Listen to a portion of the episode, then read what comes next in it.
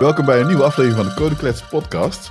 Uh, vandaag zijn de host Paulien Vos en ik, Saber Karmoes. Welkom Paulien. Dankjewel. Ja, het is weer, weer een poosje geleden dat je erbij was, of niet? Ja, zeker wel uh, een paar maanden, misschien wel een half jaar of zo. Ja, en je bent gewoon... Het was gewoon een verrassing voor mij. Ik, ik hoorde je in één keer bij, uh, met, met neus op tafel. Ik denk, wat? En, en, en niet vertellen. En gewoon in één keer... Hallo, ik ben Paulien. Wow, hoe dan? Ja, het stomme was dat ik dus niet meer de link wist. Ik wist alleen nog dat, je, dat jij ze een keer had genoemd of zo. Ja. Maar ik wist niet meer van dat, dat je er ook een aantal keer te gast was geweest en wat dan precies de link was. Ja. Dus ik had, het kwam helemaal niet bij me op om ook te zeggen van nee. Daar zijn we weer. Ja, precies. Nee, nee, ik vind het gewoon grappig. Het, het grappige was dat ik nu dat is niet uh, ten nadele van, van met Neus op tafel en, en de community, zeg maar. Want ik zit, ik zit daar, ik zat, zo moet ik het zeggen, heel veel op, de, de, op hun Slack. En dat is gewoon een heel leuke community. Dus en daar krijg je gewoon een week van, of nee, een paar dagen van tevoren krijg je, hey, de nieuwe gast is Paulien, of weet ik veel wat, zeg maar. En dan had ik het gewoon geweten. Maar ik, ik had besloten, zeg maar, voor sinds een week of zes, dat ik uh, eventjes uh, de pauzeknop zeg maar, op die Slack uh, zet. Omdat ik, ja, je, die, het kost veel tijd, zeg maar. Je raakt weer in allerlei discussies verwikkeld. Je hebt het uitgemaakt. Ja, ik had een beetje... Ik heb ze gewoon zwaar... Nou, geghost nog niet eens, maar wel uitgemaakt. Ik ben gewoon weggelopen, weet je Gewoon op een mannenmanier een relatie uitmaken. Gewoon weglopen en niks meer van jezelf laten horen. het is heel laf. Dat ken ik. Precies. Dus dat. En... Nee, maar goed, de, de, de, die community is echt super top. Maar toen ik het hoorde, vond ik vond het echt wel grappig.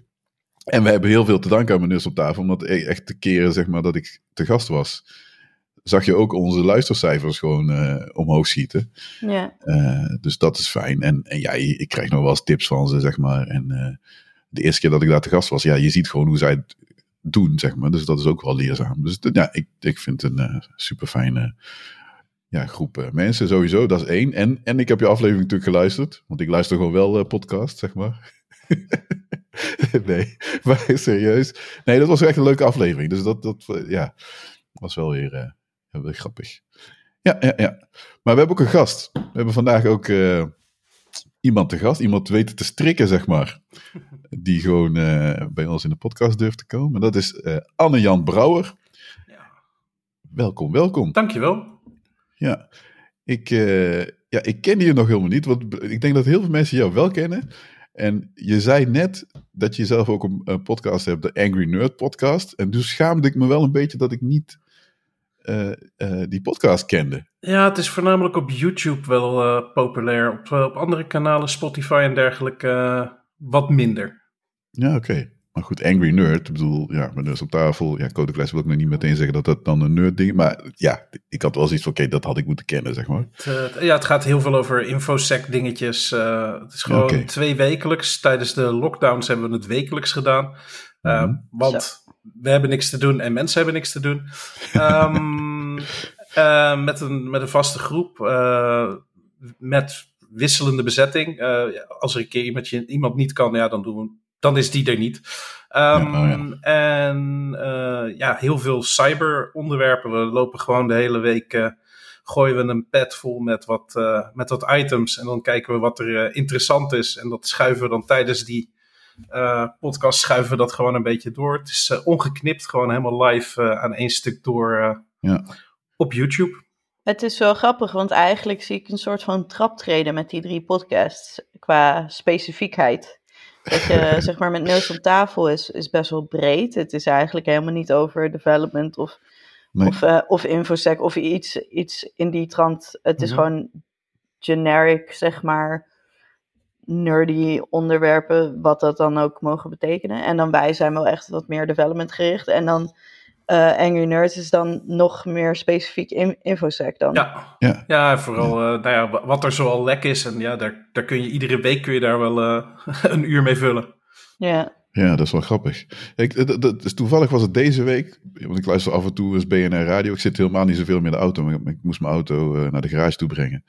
Dus ik hoorde BNR, hoorde ik hoofd, hoe heet het? Hoe heet ze nou zo? Dat bedrijf is overgenomen door de, de Engelse partij. Fox IT?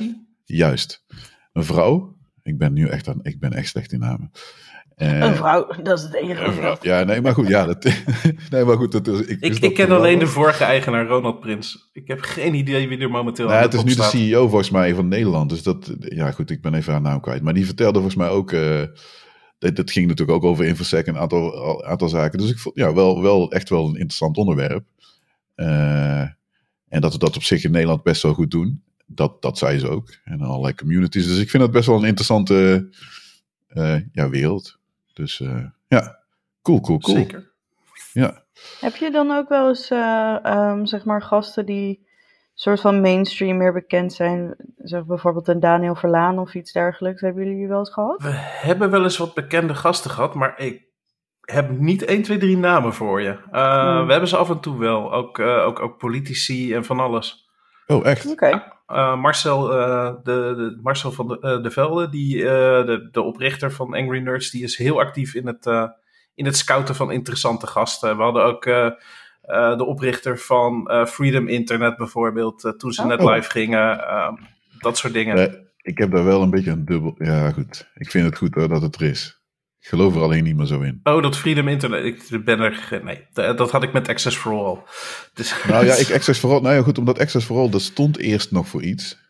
Dat is, dat is gewoon enorm verwaterd. Maar ja, nou, dat, dat was eind jaren 90, begin 2000. Ja, ja, precies. Ja. Maar die, die Scientology-tijd was het ook nog uh, 2007, 2008 of zo. Zo kennen wij elkaar ook, hè? Juist. Ja, zeker. Oh, echt? Zo, kennen Pauline en ik elkaar. Ja, uit, van, uit die Scientology-protesten van 2008. Serieus? Ja, misschien voor, voor context even voor luisteraars. Ze was op een gegeven moment rond 2000. Nou, het was wel echt in 2008. Eind 2007, begin 2008. Dat, uh, dat het online begon. En, ja, uh, de, de, echte protesten waren begin 2008. Ja, en uh, hoe heette die? Het heette iets van Operation. Het was allemaal. Het waren van die uh, Chanology. Channel, Oké, okay, Operation Chanology. En dat was dan in respons tot Tom Cruise, geloof ik. Oh ja iets, wat was ja, die, nou zat, die was bij Oprah een beetje gek wezen ja, toen. Toen lekte er allerhande interne video's uit waar oh, die ja. compleet batshit insane uh, Scientology theorieën allemaal aan het uh, verkondigen was. En toen later uh, ja, bleken er ook gewoon ja, de echte slachtoffers van, van de secte van Scientology die, die boeken geschreven hebben, noem maar op. Klopt. Karen uh, Spink. Karen Spink in Nederland, ja, uh, onderzoeksjournaliste ja. en columniste. Um, die ook gewoon Spink, tijdenlang dat, lastig gevallen is door die club. Ja. Uh, en daar zijn ook die, die daar is Access for All toen tegenaan gaan bemoeien. Die hebben die rechtszaken bekostigd. Die hebben gewoon gezegd van, ja, leuk dat jullie een cease and desist sturen, maar dat slaat nergens op. Precies. Dit zou gewoon vrij moeten zijn. Kijk, dat, dat, dat activistische, dat vond ik echt tof, zeg maar, van Access for All. Mhm. Ze stonden ook ergens voor, weet je wel. Ik bedoel, uh, nou goed, dat, dat, dat, dat vond ik wel relaxed. En na de overname door KPN hebben ze in eerste instantie beloofd, ja, dat blijft wel. Maar ja, ja, maar het was meer een soort van geelwashing van, van het groen van KPN. Met, uh, met Access for All geel. Uh, nou, ze hebben het wel redelijk hoor. Het, het is niet zozeer dat het zeker de eerste vier, vijf jaar, denk ik, toen na de overname, viel het best wel mee. Zeg maar. Toen konden ze nog redelijk hun identiteit eh, vasthouden. Vooral qua helpdesk. Ja, precies. Gewoon uh, wel kennis van zaken. Ja, dus dat ging op zich. En er zat ook een aantal unieke diensten voor, van hunzelf, zeg maar, die, die ergens anders niet te vinden waren. Dus, dus ik, was, ik zat er ook, ik had ook, heb nog steeds glasvezel trouwens via, via Access for All. Maar goed, nu, als ik nu ga kijken welke services ik nu van hun afneem, en, en ja, dat is de, eerst kon je bijvoorbeeld zeggen van oké, ik kan een, eh, een, een, subnet zeg maar uh, vaste IP-adressen van ze afnemen. Dus daar zijn ze ook mee gestopt. Uh, heel veel van die diensten die beginnen ze nu allemaal af te stoten. Nou, en dat is allemaal gewoon diensten, zeg maar. En los, en dat activistische, volgens mij hoor ik daar helemaal niks meer van. Nee, ik heb er in ieder geval niet echt meer iets van ja. meegekregen. Nee. Dus dat is misschien nog wel een leuk item om in prompten op de agenda te zetten. Ja. om even wat wat uh, Scientology protest memories terug te halen. Want daar hebben we nog wel een paar... Is sowieso uh, wel leuk, ja. Bizarre verhalen over. Ja, dat is goed. Dan moeten we straks even... Uh... Dan gaan we alvast even weer wat oprakelen. de krochten van ons... cool. Ja, die zullen we even... Op taartenlollies.nl Oh mijn god, dat was ik heel vergeten. dat dacht ik wel.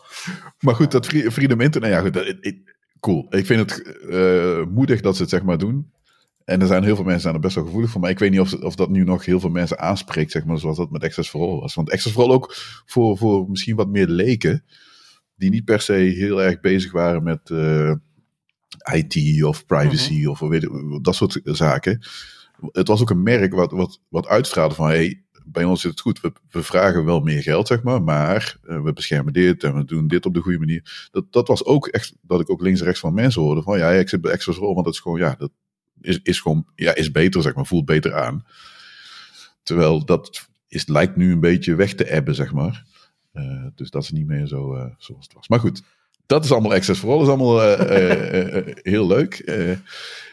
maar ja, de vraag die we altijd stellen is, aan onze gasten is, hoe ben je begonnen met programmeren? Poeh, dat is heel lang geleden. In, toen ik een jaar of zes was, kocht mijn vader een Commodore 64 met uh, wat cartridges en zo'n cassettebandjes speler met wat spelletjes. En op een gegeven moment, ja, die spelletjes beginnen te vervelen. En dan ga je naar de bibliotheek. En dan leen je daar een boekje met basic programma's. En die ga je dan overtypen. En met potlood de boeken verbeteren. Want er zaten nogal wat fouten in. En een aantal van die boeken die je leende bij de piep had gelukkig iemand al het debugwerk voor je gedaan. En was het al met potlood verbeterd. Uh, dus die, uh, ja, die programma's overtypen en uh, kleine veranderingetjes aan doen. En uiteindelijk toch maar eens van, ja, leuk. laat ik zelf eens een programma gaan schrijven. En mijn vader die speelde orgel. Dus die kon dan mooi van bladmuziek een stukje overzetten naar, naar, naar wat machinecode van, van de frequenties en dat soort dingen. Dus dan hey, had je ook een muziekje in je programma met weinig programmeerwerk die boeken verder gegaan. Toen er was uh, machine language en later assembly. Uh, mm Waardoor je ook daadwerkelijk uh, ja, programma's die de hele basic overslaan en direct op het ijzer draaien. Ja. Dat was mijn koptelefoon. Oh. Even zien. sorry daarvoor. Um, Maakt niet uit. En ja, dat vond ik hartstikke leuk met die computerdingen doen. later kregen we een, een DOS-PC. Dus daar zat, zat Quick Basic bij. Nou, Daar kon je ook mooie programma's maken, grafisch een stuk cooler. Een boek geleend bij de bibliotheek over fractalberekeningen. Nou ja, dat dan oh, ingeprogrammeerd. En ja, ja. de computer is een halve dag bezig voordat hij een mandelbrot op het scherm heeft in, uh, in Quick Basic. Want zo quick is, het allemaal niet. Echt grappig dat je dat gedaan hebt. Want dat heb ik. Ik, ik twijfel. Ja, op, ik had een MSX, zeg maar, dus ik had wel geen, uh, geen PC. En dat, daar had je volgens mij ook zo'n fractal uh, voor. Ja, dat, dat duurde lang, dat ja. klopt. ja, dat, dat was echt... duurt eeuwig. ja, precies. Uh, ja, DOS vond ik echt fantastisch. toen, toen over naar Windows, daar ook eens gekeken. Ja, dat Visual Basic en een beetje programma's in elkaar schuiven en wat code er tegenaan. Dat klikte toch niet lekker. ondertussen hoorde ik van vrienden wat dingen over. Ja, dan moet je Linux eens proberen. Dus nou ja, op zoek naar Linux. Want ja, ik had geen internet. Dus gelukkig, uh, ik oh. woonde in Beverwijk. Dus naar de computermarkt in Beverwijk. En daar dan uh, Red Hat Linux 5.2 op, uh, op. Was er een computermarkt? Vijf CD's gekocht. Ja. Oh, er was een aparte computermarkt. Zo cute. Hartstikke tof. Uh, Dat was gewoon een, een markthal vol met, uh, met van alles en nog wat. Het werd steeds meer, uh, ging het richting gaming hardware en, en dat soort zaken. Oh, maar aan het begin waren er ook, er was sowieso een, een, een gozer, Toon Hezemans, met zijn bedrijf Blue Parts, die alleen maar IBM server onderdelen verkocht. En uh, dat was altijd fantastisch uh, kletsen met die vent. Want die had allemaal ja. Uh, ja, ja, war stories over, over oude mainframe computers en noem het maar op. Ja. Dus dan was het, jongens, passen jullie even op mijn stand, dan ga ik even koffie halen voor ons. En dan, ja, dan kwam er weer iemand bij dat steentje. Hoi, heb je, verkopen jullie ook videokaarten? Ja, wat wil je? Microchannel of, of ISA? Oh. Waar kun je het best mee gamen? Nou, met geen van deze twee. dus, dat was hartstikke grappig. Ehm, dus ja, toen Linux uh, gedaan en uh, toen had ik zoiets van: oké, okay, uh, waar kunnen we hier, wat kunnen we hier programmeren? En nou ja, bash-scriptjes was al snel saai, dus toen maar C, C++ gaan leren. Wederom wat boeken gekocht. Ja. Ondertussen zat ik op de Hogeschool Haarlem, studeerde ik medisch beeldvormende en radiotherapeutische technieken. Dat is het maken van okay. röntgenfoto's, bestraling bij kanker, uh, injecteren met radioactieve stoffen en daar dan beelden van maken of, of tumoren mee wegstralen. Ja. Alleen, ja, ik kwam er wel achter dat ik tijdens mijn stages, dat ik die zieke mensen mee naar huis neem, zeg maar. Dat ik daar te empathisch voor ben oh, om de hele dag in een ziekenhuis te gaan staan. Dus ja, toen was het van, ah, wat ga ik doen? Dus ik heb mijn studie wel afgemaakt, maar ondertussen had ik ook zoiets van, uh, laat ik eens gaan, gaan studeren op, uh, op C en C++. Dus nou ja, wat boeken gehaald, mhm. boeken gekocht, want ja, ik had ondertussen ook wel een bijbaantje, dus kon, uh, kon wel wat bijverdienen. En dan maar E-book on C van Ira Paul en L. Kelly gekocht. Daarna mhm. C++ voor C-programmers, geen idee meer van wie dat boek is, gekocht. Um, en op die manier uh, die talen geleerd en gewoon lekker ermee spelen en, en ja. programmaatjes maken. En ja, toen ik uh, klaar was met mijn studie uh, en werkte bij de Nuon in een outbound callcenter om bedrijven te gaan lastigvallen om groene stroomcontracten te nemen, oh. nog even lekker verder bijgestudeerd en um, ga solliciteren. En ik kwam terecht bij een statistiekbedrijf in Amsterdam, Vernet, mhm. Verzuimnetwerk BV. Okay. En die hadden een heel mooie monopolie, want iedere zorginstelling in Nederland kreeg subsidie van de staat, van het ministerie van Volksgezondheid, wat toen nog mhm. niet Welzijn en Sport heette. Um, maar. uh, en uh, om, om dat product van hun af te nemen, namelijk verzuimstatistiek over al hun personeel. Dus iedere oh, zorgmedewerker in Nederland uh, daarvan werd bijgehouden, waarom is die afwezig van werk? Is hij zwanger? Is, is hij uh, overspannen? Wat dan ook. Ik zou tegenwoordig qua AVG helemaal niet meer kunnen. Ja, ik wil dat zeggen. Ja. Die statistieken die wij maakten. Maar dat kon je dan ook mooi als uh, zorginstelling vergelijken met andere zorginstellingen. um, Want het ging allemaal door hetzelfde systeem. Het waren wel een heleboel verschillende personeelinformatiesystemen, maar het werd allemaal genormaliseerd naar één systeem, zodat naar één uh, ja, uh, codeformaat, mm dataformaat, zodat al die uh, gegevens met elkaar te vergelijken zijn. Um, dat was een leuk, leuke klus, want ik kwam daar binnen als C, C++ programmeur en alles wat ze hadden was libraries van een derde partij, één persoon. Ja geen idee meer hoe die van achter heette. Niet nog iets. Um, Dat was een eenmansbedrijfje en die had de statistiekbibliotheek gemaakt. In ja. COBOL of Fortran of wat het ook was. Maar het was in ieder geval een DLL. En daar uh, had dan een uh, wiskunde stagiair. Die had daar een stuk C++ code tegenaan geprogrammeerd. Die dat gebruikte om die statistieken te maken. Daar kwamen dan uiteindelijk na dagen van rekenen over al die verschillende, al die verschillende Databronnen, ja. Eh, ja. bronnen. Ja. Die al genormaliseerd waren. Dus al die datasets. Okay, kwam daar, ik geloof dat het echt iets van 18 uur draaide of zo. Uh, over, over één uh, complete set PDF's. Um, en dat dan ieder kwartaal nou ja, leuk. Uh, dat moest efficiënter en flexibeler. Uh, dus uh, de, vanaf het begin, de data die binnenkomt, ging door een hele bak Perl. Perl en ik zijn nooit vriendjes geworden. er waren eigenlijk maar één iemand in dat hele bedrijf die serieus goed was in Perl. En die was helemaal niet van het kennis delen. Dus, en die werkt nu bij Booking. Dat zou maar zo kunnen. nou, gezien zijn leeftijd denk ik dat weet ik oh. niet. Dat hij ondertussen wel met pensioen zou kunnen zijn. Ja, ja. Maar uh, ja, dat, dat bedrijf was op een gegeven moment klaar ermee dat hij geen kennis wilde delen met zijn collega's. Dat het iedere keer was van, ja, ik heb het opgelost. Ja, hoe heb je het opgelost? Ja, daar heb ik geen tijd voor om uit te leggen. Oké, we oh, hebben weer een soort gelijk probleem. Ja, los ik wel op. Leg maar op de stapel. Ja. Uh, ik nou, wil heel belangrijk blijven, vooral dat. Dat werkte dus niet. Dus na drie officiële waarschuwingen hebben ze hem eruit gestuurd. En ja, toen hadden we een probleem. Ongedocumenteerde bak Pearl.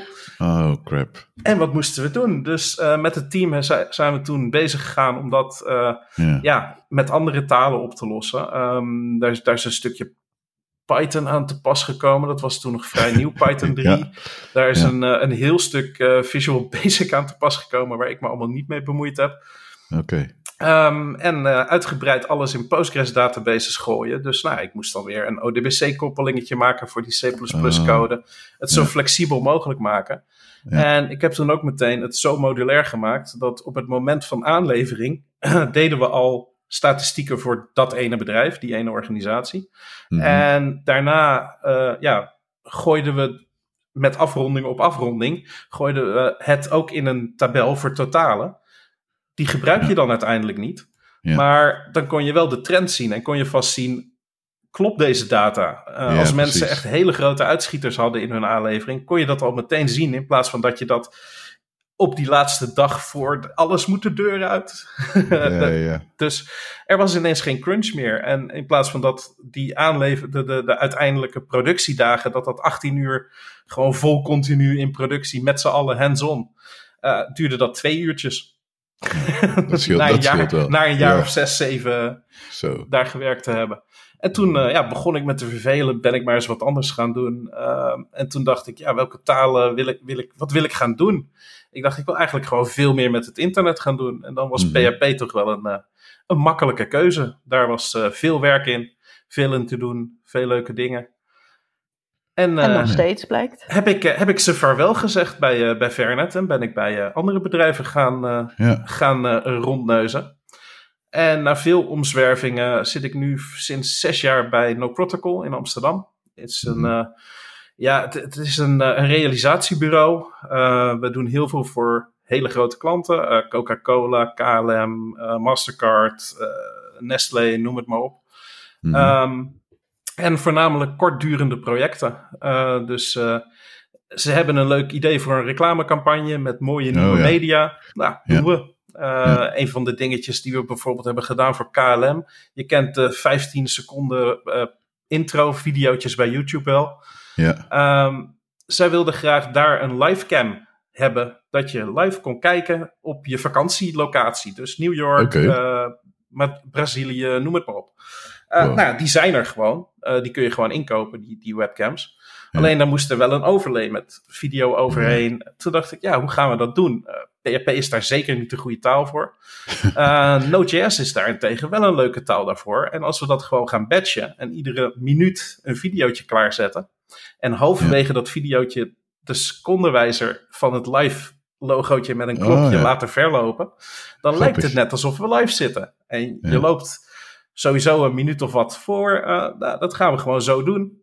Ja. En zo hebben we dat gedaan. En het mooiste wat daaruit kwam, ik weet niet meer welk jaar dat was. Het was volgens mij 2016 of 17. Uh, Met oud en nieuw, Times Square, New York. Het klokje in de reclame verspringt naar 0 uur 00. En je ziet al het vuurwerk op, op Times Square omhoog gaan. Vet. Het was wel, uh, ja, een leuke, leuke reclamecampagne om te doen. Ja, ja, precies. Oh, dat is wel gaaf. En, ja. uh, nog steeds, ja, uh, nieuwe prog andere programmeertaal. Ik zit niet vast in PHP. Uh, ik vind PHP een fantastische taal voor webapplicaties, maar ja. als het niet past, ja, dan kiezen we wat anders. Ja, maar precies. nu even wel, denk ik. Ik zit de laatste tijd heel veel in PHP en een beetje Python. Maar dat laat ik voornamelijk doen door mensen die er meer verstand van hebben dan ik. Ja, precies. Nou ja, goed, dat, ja, weet je, kijk, mensen hebben altijd wel kritiek op PHP. Ja, op alles. Iedereen heeft kritiek op alles. Weet je, want je kunt uh, mensen. Kijk, heel veel.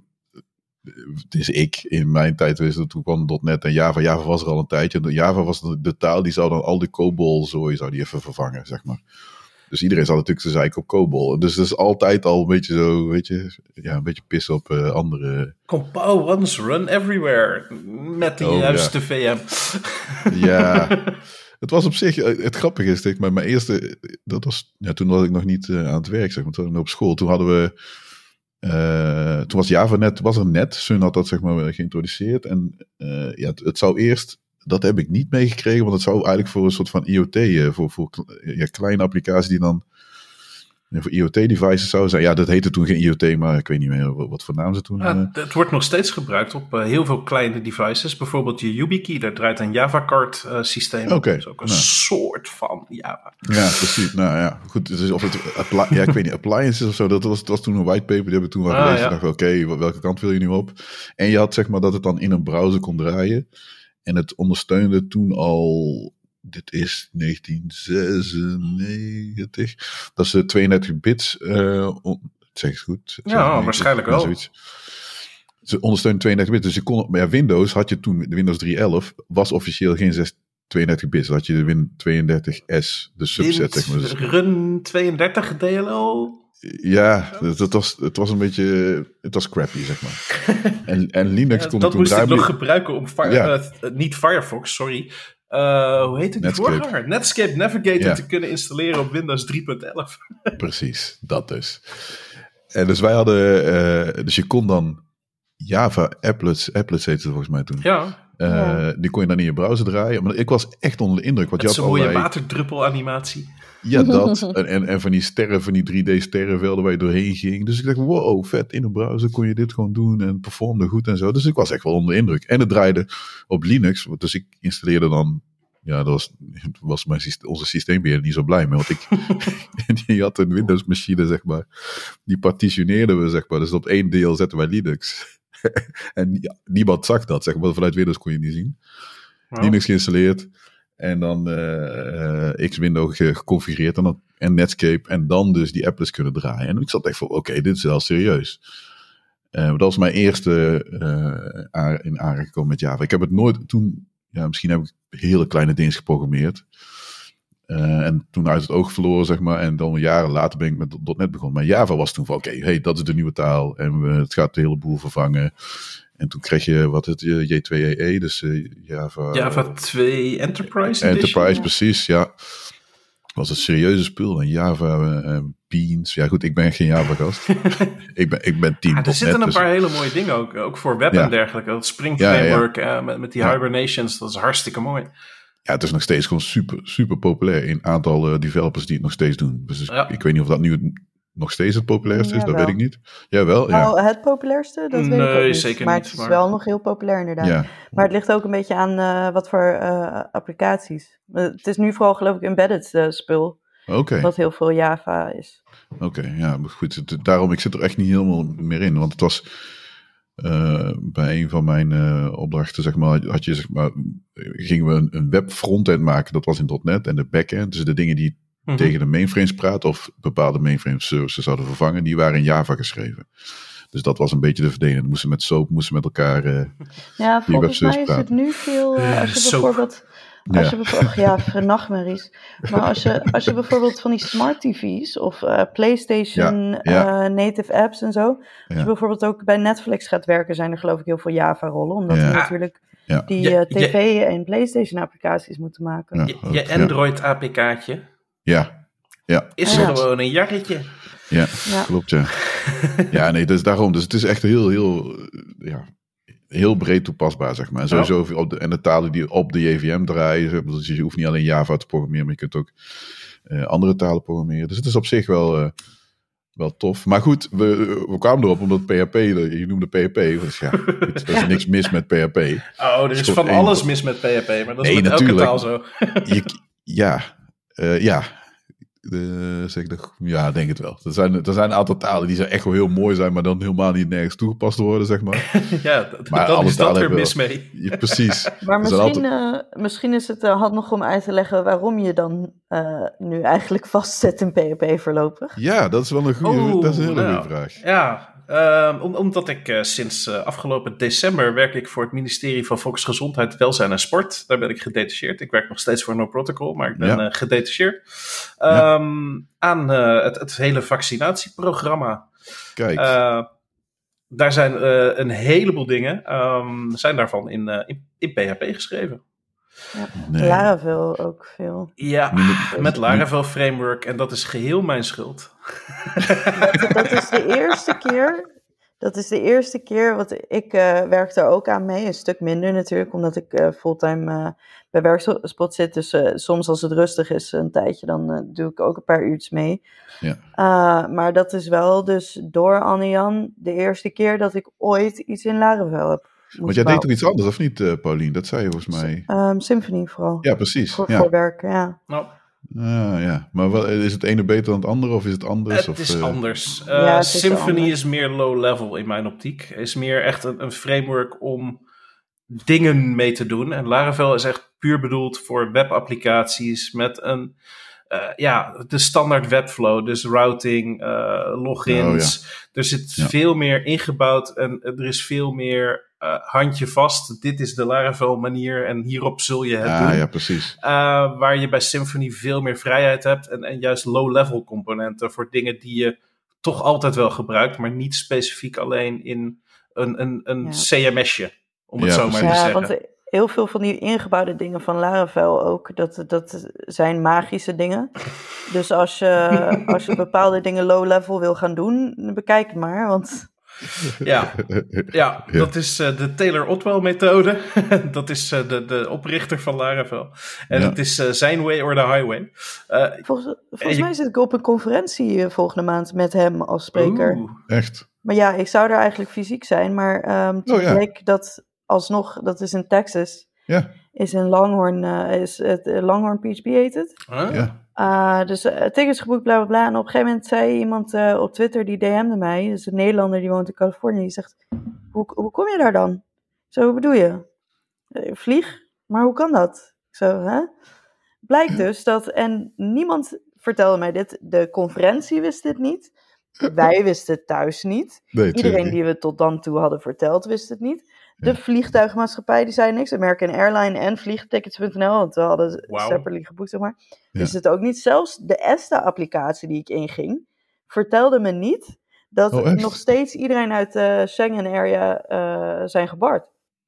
Dus, dus je mag helemaal niet erin, tenzij je directe uh, familieleden hebt of, of dat je zeg maar voor, het, voor staatsbelang uh, daarheen moet. Mm -hmm. Mag je gewoon sinds, want weet je nog dat helemaal aan het begin ja. dat Trump in één keer zei van niemand uit de EU mag er nog in.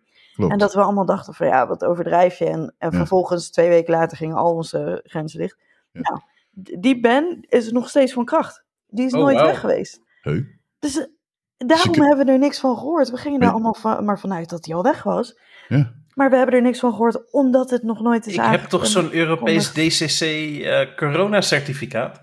Ja, Inderdaad, ik, ik ben toch gevaccineerd. Jullie mogen, mogen toch ook gevaccineerd bij ons? Maar nee. Ja, precies. Dat is, dat, dat is het ja. Want volgens mij kunnen die Amerikanen gewoon hierheen komen. Ja, nu nog wel. Uh, maar de EU die dreigt al een tijdje van... als jullie ons niet binnenlaten, krijgen mhm. jullie ook weer bars. Ja. En nu ook met hun uh, um, stijgende cijfers... Ja. heeft de EU ook geadviseerd... Uh, om Amerikanen niet meer toe te laten. Ja, precies. Dus ik ben benieuwd. Maar ja, dat is super kut. Anders had ik uh, um, ja. fysiek ja, dat... op dezelfde conferentie waarschijnlijk. Ja, want daar was je enthousiast over volgens mij. Uh. Ja, extreem. Ik bedoel, het hele roadtrip door Texas en zo. Nu zijn het dan open tickets, dus we kunnen alsnog. Maar het is toch wel leuker om op een, op een conferentie weer fysiek te zijn, weet je wel. Ik wist het echt niet. Ik dacht, ik, ik had ook aangenomen zeg maar, dat het inmiddels voorbij is en dat, dat, dat niet meer zo moeilijk doen vorige, week, eh, vorige week uh, nou, en, en de week daarvoor zat ik in Denemarken op een, uh, op een conferentie. Nou ja, een kamp. Ja. Een hackerkamp, bornhack.dk. Okay. Um, en dat was een week lang met nerds kamperen, lezingen, workshops, dat soort werk. Ja, ja, ja. Heel leek. Wij hebben ook zoiets, Weekend. Ik ken is het. Wat korter. maar ja, de, of is die wat korter? Ja, die is, dat is een weekend, toch? Of is dat, weet, ik, weet ik eigenlijk niet. Die is al, denk ik, twee of drie jaar niet meer geweest. Steven Koopmans. Koop, ja. Koop, koop, Maar dat is een, maar, dat is een PHP. Ja, Scoop. Uh, die heb ik daar ja. uh, vaak over gehoord. En, uh, Vooral PHP, inderdaad. Ja. Als ik een keer tijd heb, wil ik me daar best ook gaan inzetten. Misschien ook als mentor of iets. Ja, lijkt mij ook wel leuk eigenlijk. Ja. Nou, zullen we een keer samen... nou, wie weet. Maar goed, het onderwerp, en dat is wel een hele goede. Want ja. je hint al zo van, hey, uh, We hebben het toch al over Saber, de corona's. Saber, bij de les blijven. we, we, hadden bij, bij de voorbespreking, gaf jij, gaf jij al aan, uh, Anne-Jan, van dat uh, eigenlijk de aanleiding, dus goed, je, je werkt voor het ministerie, zeg maar, maar daarvoor is er iets gebeurd waar we met z'n allen al, allemaal een beetje ja, lacherig over waren. Juist, we, kunnen er gewoon bot over zijn. Juist, ik wil het zeggen, we, we gniffelden, we hebben er wat, allemaal een mening over. Ja, precies, de ja, Appeton van vorig jaar. De jongens heb... Appeton van vorig oh, jaar. Oh god, die was uh, helemaal de, vergeten. De app om, uh, om het land weer open te krijgen en een einde aan de lockdown. En uh, bedrijven, ja. iedereen gaat zich open inschrijven, iedereen komt met zijn wilde ideeën over wat er allemaal wel niet mogelijk is. Terwijl eigenlijk ja. ondertussen Google en Apple al afspraken hadden gemaakt met elkaar over wat er nou eigenlijk wel mogelijk is qua samenwerking en qua dat ja. soort werk. Uh, ja, ik heb me daar ook uh, heerlijk tegenaan bemoeid. En niet alleen ik, uh, ook een heleboel vrienden van mij, waaronder Brenno de Winter, um, ja. bekende ex-journalist en IT-consultant. Um, bekend van radio en tv, zullen we maar zeggen. Ja. Ehm, en Brenno, ja, dat is al jarenlang een hele goede vriend van me. Ehm, Mhm. Op een gegeven moment eh, heeft Ron Roosendaal, dat is de directeur informatiebeleid van het ministerie van Volksgezondheid, die heeft Ja. tegen Brenno gezegd, joh, als jullie allemaal zo'n grote mond hebben en het allemaal beter weten, bewijs het eens. Ja. Kom gewoon voor ons werken. Eh, ik ik eh, kan je een contract aanbieden en laat maar zien. Ja. En zo is eh, de coronamelder-app eh, er gekomen. eh, Ja. onder, onder andere beziedende leiding van, van hem, van Brenno dus. Verder Mhm. Ivo Jansch, ook wel een bekende developer uit de scene. Ehm, en ja, die hebben toen de corona-melder-app gemaakt. Ehm, Ja. En toen kwamen er steeds meer mensen met een hacker-mentaliteit het ministerie van Volksgezondheid binnen druppelen.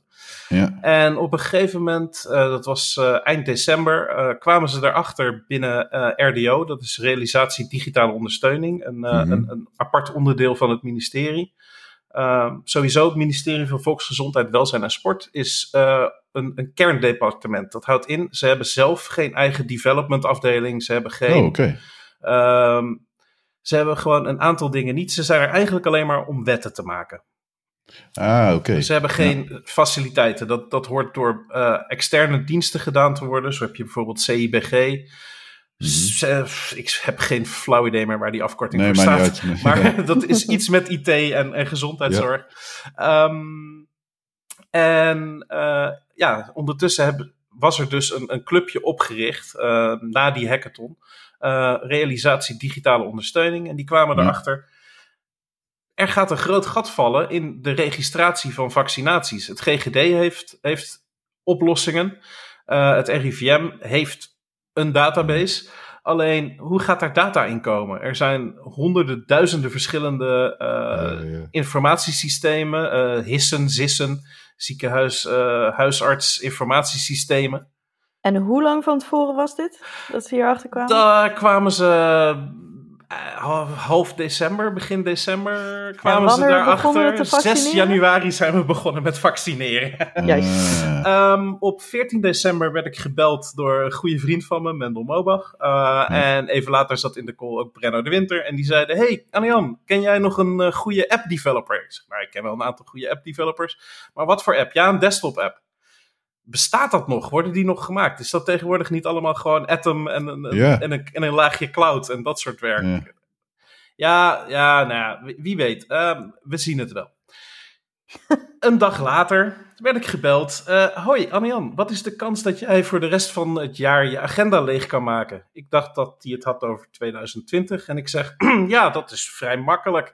Dat is uh, ja, nog twee, twee weken, weken, dus ja, precies, uh, één week daarvan heb ik al vrijgenomen om wat conferenties online te gaan bekijken. er is ieder jaar tussen kerst en oud en nieuw is er in Duitsland CCC-congres. Ja. Dat zijn hele interessante lezingen en dergelijke. En ja, ik had wel zin om dat online te gaan kijken. Um, dus ja, die laatste week, daar kan ik wel even in een dagje plannen. En dan, uh, dan heb ik van andere klanten geen last. Ja, dat komt wel goed. Ja. Ja, oké. Okay. Nou ja, het, uh, het, zit namelijk zo. We hebben iets nodig voor registratie van vaccinaties. Uh, ja, en dat moet dus over drie weken af zijn. Over een maandje af zijn. Ja, ja inderdaad. Oké, okay, en dat moet ook door auditing heen komen. En dat, ja, ja, oké. Okay. En jullie denken aan mij. Nou, hartelijk dank voor aan mij denken. uh, laten we beginnen. Hebben jullie een uh, ontwerp? Nou, gelukkig uh, hadden Mendel en Brenno al een heel mooi ontwerp gemaakt. En alles okay. helemaal gecompartimentaliseerd. Ja. Met eh, zero knowledge op iedere server. Dus de okay. server waar... Nou, laten we beginnen met de invoerapplicatie. Jij als ziekenhuis of medewerker logt in. Hmm. in jouw browser krijg je een pubkey mee. En elk uh, veldje wat je invoert, dus uh, burgerservice nummer, welke Ja. vaccin, uh, welke datum, dat is allemaal PII, persoonlijk identificeerbare informatie. En zelfs Ja. nog erger, medische gegevens. Daar is hele strenge wetgeving op het opslaan daarvan. Dus die worden al in je browser versleuteld. En versleuteld verzonden, ook nog eens een keer over HTTPS. Dus daar hebben we al een, soort van Matrushka-poppetje, zo'n Russisch poppetje. Encryptie op encryptie. Wordt dat Ja. doorgestuurd. Die server kan dat niet lezen, want die heeft die private key niet. Nee. Waar tegen het uh, versleuteld is. Of nou ja, tegen de pubkey van die private Ja, key. precies. Ja, ja, ja. Um, en die versleutelt het dan daarna nog een keer. Dan gaat het een keer de database in. Nou ja, dan heb je al twee sleutels nodig. Ja. Um, en zo gaat het dan laagjes verder eindelijk naar een server waarin een uh, hardware security module. Uh, voor mensen die niet bekend zijn met dat soort technologie uh, en vast wel eens een keer van bijvoorbeeld een YubiKey hebben gehoord. Uh, dat is een stukje hardware waar een private key in zit die zijn hele leven binnen dat apparaat blijft en er dus ook niet uit kan komen. Um, zodat zonder dat apparaat kun je niet decrypten. Ja.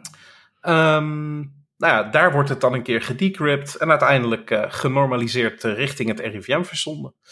Okay, en ja. dat is ons gelukt. Um, ik ben in mijn eentje begonnen de eerste week. Uh, daarna kwam er langzaam maar zeker steeds meer team bij. En die hebben we wel uh, uit de hackerspaces van Nederland, uh, RefSpace, Hack42. Uh, want ja, als je hele korte deadlines hebt en, en goede security moet hebben. En dat dan ook ja. nog eens een keer door iemand als. Uh, hij was ook bij jullie, Simon Ruoff. Ja, in de podcast. Ja. Uh, geaudit wil hebben voordat het live gaat. Ja, dan heb je wel mensen nodig waarvan je weet wat ze kunnen. Waar je op kan vertrouwen. Waarvan je ook weet dat als je afspraken met ze maakt, dat ze het nakomen. Ja. En gewoon zonder slaap uh, 15 uur ja, doorgaan ja, als het nodig is. Uh, en het dan om 6 uur s ochtends opleveren op de dag dat het in productie moet. ja, precies. Ja, ja, ja dus, dat is een uh, andere mentaliteit. Ja, dat klopt. Ja, uh, dan moet je mensen halen die je kent, die je vertrouwt. Normaal kan dat natuurlijk niet, want je hebt aanbestedingsregels, dat soort zaken. het voordeel is dat in geval van nood kan er een boel. Dus uh, kan er ook, uh, ik ben het woord kwijt, er is een term voor, uh, maar kan er ook, dus ja, het, het, is niet illegale inkoop, maar kan er. Gesjoemeld. ja, dat is ook het woord niet. Er is een officiële term voor. Ja, ja. een politiek correcte term. Um, ja, letterlijk nu ook politiek correct. Ja, nee, daarom. Wat is het? Ja, precies. kun je dus wel mensen inkopen puur op, op ja, expertise, op, expertise, op, op skills, ja. op, uh, ja, zonder op dat kennis, je wil, zonder dat je een aanbestedingstraject door hoeft. Want anders, ja, als je dit soort dingen wil aanbesteden, je hebt drie weken, dan staat er nog geen lettercode op uh, ja. Ergens in een GitHub repo voordat het voordat die deadline ver, ver, ja, verstreken is. En ja. ja. die eerste injectie, die moet toch een keer op 6 januari bij iemand in de arm. En ja. die eerste persoon die gevaccineerd is, is in een ziekenhuis gevaccineerd, niet door de GGD, en is netjes via het systeem, wat ik op 14 december ben begonnen, op cool. 6 januari geregistreerd.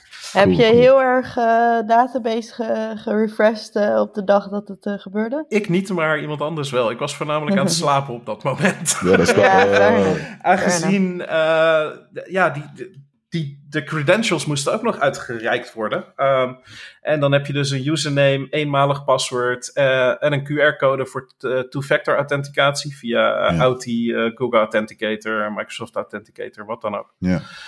Um, die moeten dan ook nog eens een keer bij al die ziekenhuizen terechtkomen. En ik was om oh, zes ja. uur s ochtends nog even snel een applicatie in elkaar aan het schrijven die daar pdf'jes voor genereerde met die credentials. Oh man.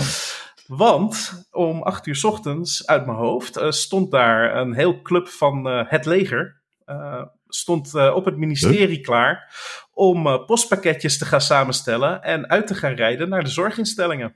Oh, in ja. uniform? In uniform. Netjes in Vet. uniform. Gewoon strak in Grappig. het groen. Uh, met politiebegeleiding voor een deel ook, uh, zodat ze wat sneller uh, over de weg konden. Om er ja. maar voor te zorgen dat al die ziekenhuizen die ook vaccins hadden, konden registreren meteen. Ja, ja. En was dit ook wel huisartsen en zo? Of, Huisartsen kwamen er ietsjes later bij, maar wel diezelfde week nog. Ik, ik, kan me dan als, ik zie me dan meteen al voor me zo mijn, mijn eigen buurthuisarts die dan in één keer het leger voor de deur heeft, weet je wel.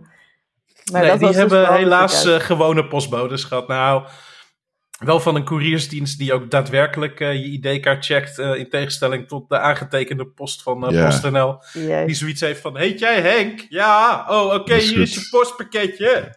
Precies. nee, die, die controleren echt al lang niet meer. Nee. Oh, we hebben zo'n mooie standaard bezorger ook bij ons. Die heeft altijd een zonnebril op en loopt altijd op zijn Bluetooth telefonisch met iemand te schreeuwen. Zo, in heel plat Amsterdam te zeggen: ja jongen, en dan doet hij zo, en dan doe ik de deur open en zeg ik, pakketje. Standaard. Hij zit altijd aan de telefoon met zijn bluetooth en zijn zonnebril op. Ja, dat is geweldig.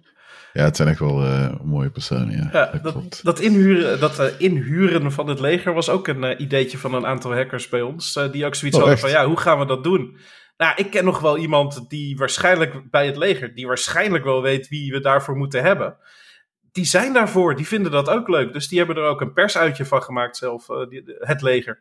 Uh, Dus de afdeling logistiek, die heeft gewoon ook gezegd van ja, alles leuk en aardig, maar dan willen we ook wel wat foto's maken voor in onze wervingscampagne. Van kijk eens uh, wat wij doen voor Nederland. Ja. Grappig. Ja, dat werkt wel zo. Het is weer eens wat anders dan eh, in Afghanistan staan of ja dat soort werk. Ja, dat kun je wel zeggen. Maar het, hetzelfde ook, uh, doet het leger ook uh, in het geval van dijkverzakkingen en dat soort dingen. Ja. Dan staan ze er ook. Uh.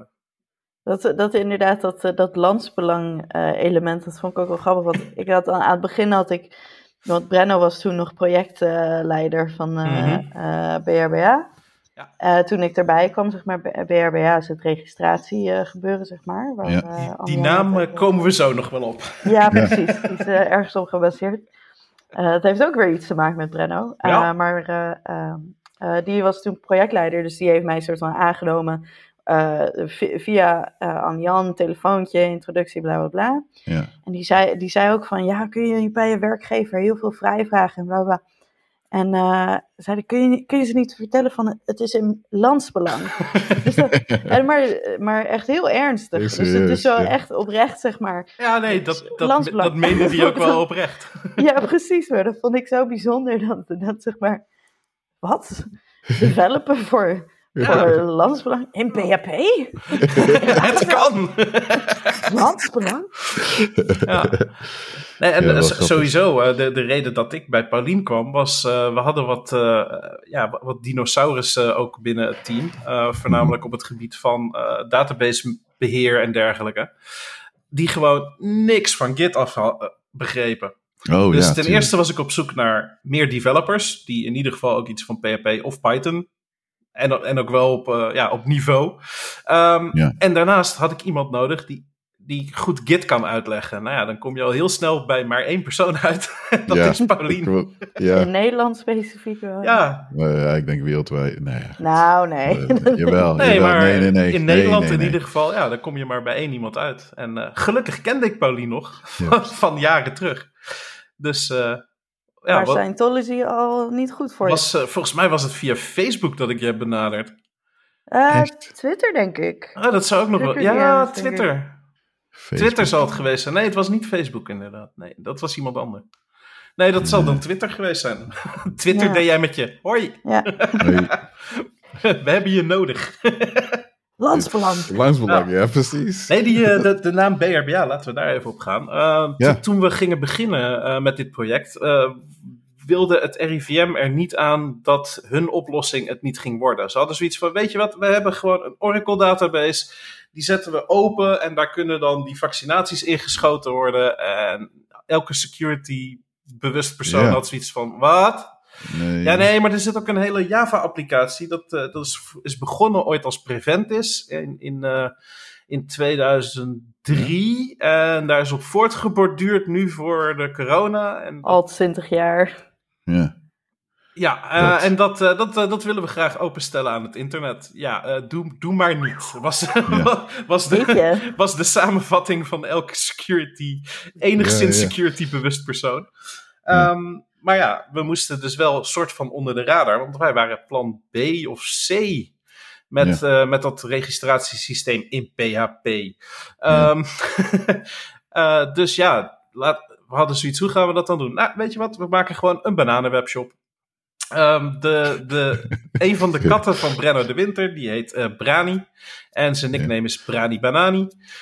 Dus ja, laten we, laten we onze modules en onderdelen van, van dat systeem, laten we die gewoon kattennamen geven en katten nicknames. Dus we hadden Brani als invoerapplicatie, Banani als doorvoerapplicatie. Uh, een andere kat van hem die heet Keiko. Keiko is de inzagemodule. Dat klinkt wel lekker. Uh, dan hebben we ook nog een verwerkingsmodule die dingen moet goedkeuren, afkeuren, converteren. Ja, die noemen we Zeiko, want dat is de nickname van Keiko. Want die kat zit altijd miauw, miauw, ik wil naar buiten, ik wil naar binnen, dat soort werk. Ja, dus die kat heet Keiko de Zeiko. Nou, zo hebben we al die modules een naampje gegeven. Maar mensen durfden het toch niet aan om naar de minister van Volksgezondheid en naar het kabinet te gaan stappen met ja, we hebben hier een applicatie, dat is, uh, daar worden al die vaccinaties in geregistreerd en dat heet uh, Brani Banaan.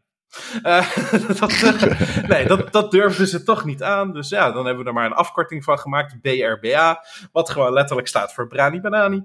Maar uh, nee, het staat voor beveiligde registratie van bijzondere assets. Daarmee kunnen we aankomen. het, is een, het is een afkorting. Niemand begrijpt wat het inhoudt.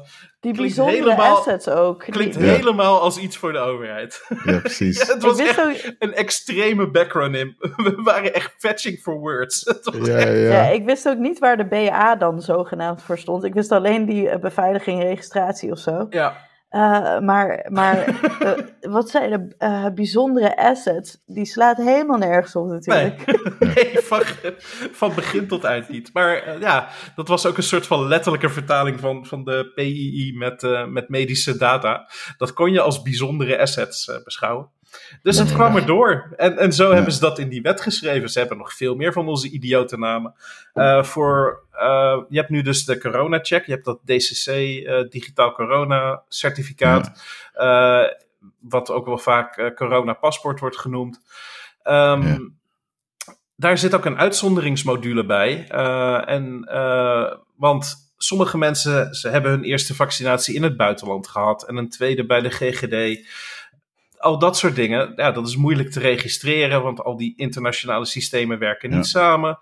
Ja, ingewikkeld zeg. Ja, het wordt nog veel ingewikkelder met, uh, met de recoveries. Dus iemand die eerst corona heeft gehad en dan maar één prik hoeft volgens het één prikbeleid. Ja. Ja, dat kan het RIVM niet registreren. Oh, dus de, als bij de GGD iemands eerste uh, zijn uh, ziekte is aangemeld door een test van de GGD, dan is dat eventueel mogelijk te koppelen met een registratie van één vaccinatie dat niet Janssen is, want Janssen is sowieso eentje goed. en dan krijg je alsnog wel een correct bewijs. Maar dan moet het wel in de juiste volgorde staan. Oh, ja. en een heleboel van dat soort idiote uitzonderingen komen daar tegen. Ik, het, nou goed, ik weet ook niet wie ik nu moet blamen, wie, wie ik moet uitschelden. Uh, sowieso Ron Roosendaal, die is de directeur uh, informatiebeleid. Nou dat, nee. Ron Roosendaal uh, bij deze.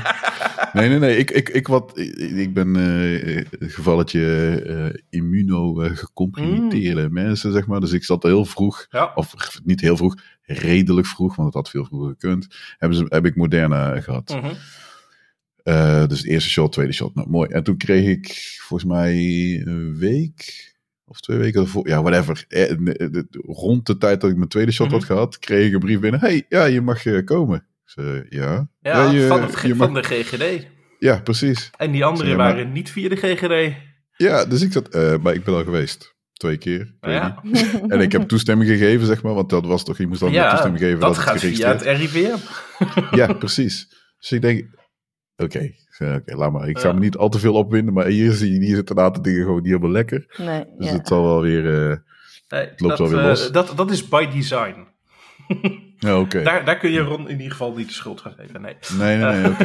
ik weet wel wie wel, maar daar ga ik het verder niet over hebben. Nee, nee, nee, dat maakt niet uit. Maar goed, maar dat, dat komt dan voor mij. Ja, voor, ik, ik zeg maar als IT heb je van, oké, ja, ik snap wat er fout kan gaan, dus ik begrijp wel, hè, het is soms wel lastig, want bestaande systemen aan elkaar knopen, whatever. Mm -hmm.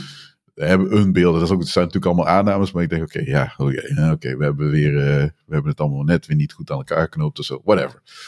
Maar le leken, die hebben gezegd, ja, maar hoezo dan? Die worden echt op, ja, eh, weet ze hoezo, ze weten alles van me en de belasting weet alles. En als, als ik moet betalen, dan kunnen ze me vinden. En uh, dit ja. kunnen ze dan weer niet. En, en ze wisten oh, toch daar alles hebben we van ook nog een mooie afkorting. Over de Belastingdienst gesproken. Nee, laat ik eerst nog even terug naar, die, eh, naar de uitzonderingen. Nee, je hebt, je hebt dus alle, allerhande uitzonderingen. En, en die kunnen niet zo'n zo'n QR-code krijgen om bijvoorbeeld op vakantie naar het buitenland. Of ja, uh, ja uh, misschien ligt er een, een, een, familielid in een buitenland ergens moeilijk. En ja. wil je nog net even afscheid kunnen nemen. Al dat soort schrijnende gevallen hebben we voorbij zien komen, ook in de helpdesk en dergelijke. Mm -hmm daar moest ook een uitzonderingsroute voor komen. Dus ja, daar moet dan ook een naam voor. En ondertussen waren we best bedreven geraakt in idiote afkortingen. Dus dat heet HKVI. En dat is hulpverleners kunnen vaccinaties uh, invoeren. Of vaccinatiebewijzen invoeren. Ja, en uh, daar, daar komt ieder certificaat uit dat je maar wil. Uh, daar hebben we nog geen bewezen fraude op ah. gevonden. In tegenstelling tot uh, andere zaken. Dat is een uitdaging. Nee, ik wil dat zeggen. Nou ja, dat zal. Nee, dat is dus niet dat, fraude.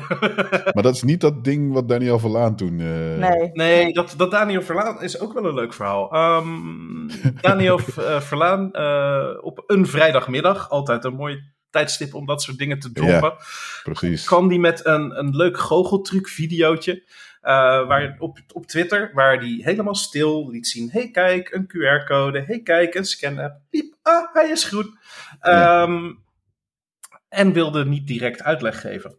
Hij deed het ook niet blij. Hij deed het heel Nee, het was, ja, het was echt, zo, het was echt een goocheltruc. Het was echt ja, ja. 100% zoals een goochelaar een, een dergelijk trucje doet. Ja. Um, en hij wilde niet vertellen waar het nou het lek zat. Dus wij gingen er natuurlijk direct vanuit. Er is iets stuk bij ons. In ja, een van onze modules. in de chat. Ik dacht, in, oh. in, een van onze zaken. Dus we hebben meteen een, een crisis uh, Jitsi opgezet. En zijn daar gaan uh, vergaderen. We doen eigenlijk al onze uh, interne dingen. Ja. Waar mogelijk, niet via de Rijkswebex. dat is van Cisco, zo'n videochat systeem. Ja, dat is vreselijk. Ik, niet via Microsoft uh, Teams. Teams. Dat is iets minder vreselijk, maar nog steeds een ramp. Uh, vooral kras-platform. Uh, ja, Zoom, nee. Dat, dat, dan zit je nee, helemaal overgeleverd aan, aan, aan de Amerikanen, ja. om het maar zo te zeggen. Ja. Um, dus nee, we gebruiken self-hosted Jitsi van ja. onze vriendjes van Hack42. van oh, een hackerspace. Um, want waarom niet? Het is goed beveiligd. We, kennen, we weten wie het beheert. Die werken ook gewoon voor het ministerie. En uh, ja, waarom dan niet onze eigen infrastructuur gebruiken als die beter is dan de Rijksinfrastructuur? Ja, precies. Ja. Zo gebruiken we ook Signal voor alle interne dingen. Dus we hadden die meeting en uh, de ja. hele vrijdagmiddag uh, uitproberen te zoeken hoe en wat. En uiteindelijk zaterdagochtend Daniel zegt, nou oké, okay, ik snap nu waarom jullie het zo graag willen weten. Er wordt vanuit heel Europa in jullie nek gehegen en gedreigd dat, uh, dat de stekker eruit gaat voor heel Nederland. Ja, uh, ja uh, het probleem zit hem bij een van de testproviders. Die gebruiken Firebase als database. Oh. En die hebben de credentials netjes in hun JavaScript meegecompiled. Ja. Dus je komt letterlijk via rechtermuisknop inspect element of wat is het, F11. Ja, uh, de, de console, de JavaScript console, kon je gewoon uh, dingetjes en queryen in de database. En ja. alles was plaintext. Ja, dus dus uh, alle persoonlijke BSN en dat soort dingen was allemaal adres, allemaal plaintext kon je gewoon queryen. Dus, maar oh, echt? En, dus niet alleen, van alles en, goed doen. en niet eens alleen read-only. Segmentatie van verschillende rechten op verschillende tabellen. Nee, natuurlijk niet. Je kan ook zelf zeggen: hé, hey, ik ben uh, negatief getest. Oh, wow. Helemaal pro probleemloos. Oké. Okay. Ja, daar ja. kun je niet tegenop. Nee, ja. kun je. Ja, dan, dan moet je eigenlijk al die partners, al die testpartners gaan auditen. Maar ja. Dat hebben we dus ook gedaan. dat, heeft een, uh, dat heeft wat uh, aan de capaciteit van testing in uh, van pentesting in Nederland. Heeft dat een deukje in de capaciteit geslagen voor een week of twee. andere bedrijven hadden het heel lastig om, om hun website geaudit te krijgen die week. dat was echt niet te doen. We hebben Ik vind dat we iedereen gewoon ingehuurd een soundboard geluidje landsbelang moet hebben. landsbelang. Ja, het, ja, precies. Dan zou eigenlijk gewoon Brenno of zo een keer in moeten spreken. Ik heb een Brenno soundboard, dus ik zal hem eens uh, vragen oh, voor echt? extra sampletjes als we... Ah, ik krijg nog een fles wijn van hem. Ik had vandaag een weddenschap met hem en die heb ik gewonnen. Dus. Ik ja, ga binnenkort hem bij hem eten en dan uh, gaan we meteen even landsbelang opnemen. Dat komt helemaal Nice. nice. Die zal ik naar je toesturen. Maar het is wel grappig, even, even van buiten. Want maar goed, dat was ja, wel dat, dat was wel een heel ding. Omdat ze, kijk, ja. we, we, doen best wel lacherig over die, die Appeton, of, of die, ja, dat ding. En dat was ook ja, een beetje raar. Dat is ook een soort was van. ook lachwekkend. Ja, maar het is ook een beetje een soort van clash van meerdere werelden, zeg maar. Een aantal mensen die heel opportunistisch dachten van... oké, weet je, ik, we gaan ervoor. Maar mensen, en dat zie je bij die testproviders, zie je dat ook. Uh, Een groot deel van die testproviders uh, hebben verder een paar buurtsupertjes uh, en, en avondwinkels... En denken, oh ja, coronatijd, uh, subsidie. Het uh, enige wat we nodig hebben is een arts. Ken, je, ken jij niet nog een neefje die net afgestudeerd arts is? Ja, mooi. Ja. Ha, we hebben een BIG-registratie. Nou, wat hebben we verder nog nodig?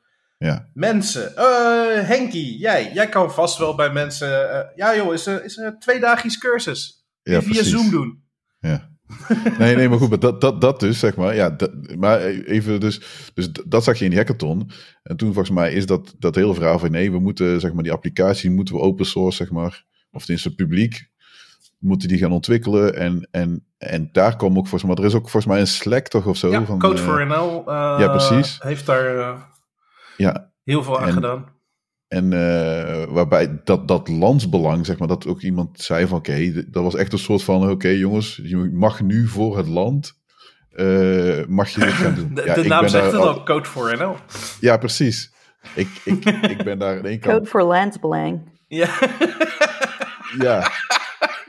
Ik, ik ben daar wel dubbel in altijd, weet je wel, als de overheid aan komt kloppen, denk ja. je. Ja, nee, dat is mijn ding hoor, dat is meer ja, van... ik, ik zit er ook niet okay. voor niks, zullen we maar zeggen. Ik ben ook gewoon uh, netjes ja, gedetacheerd.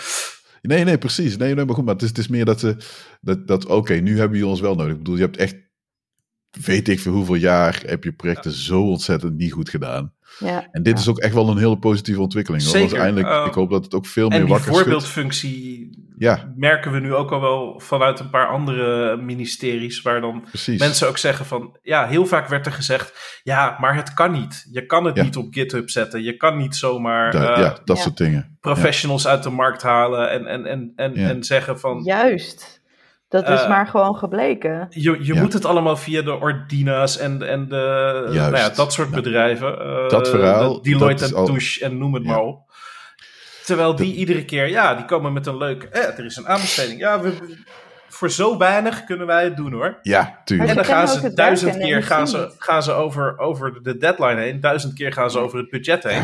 tuurlijk. En ze worden er nooit op afgerekend. Eh, daardoor krijg je een soort van cultuur waarbij iedere keer wordt er gewoon laag ingezet. Ja, wij kunnen het voor zoveel. Maar, maar, En ze halen van- het niet en daar zitten geen consequenties aan. En dat is gewoon Nou ja, heel eh, erg problematisch.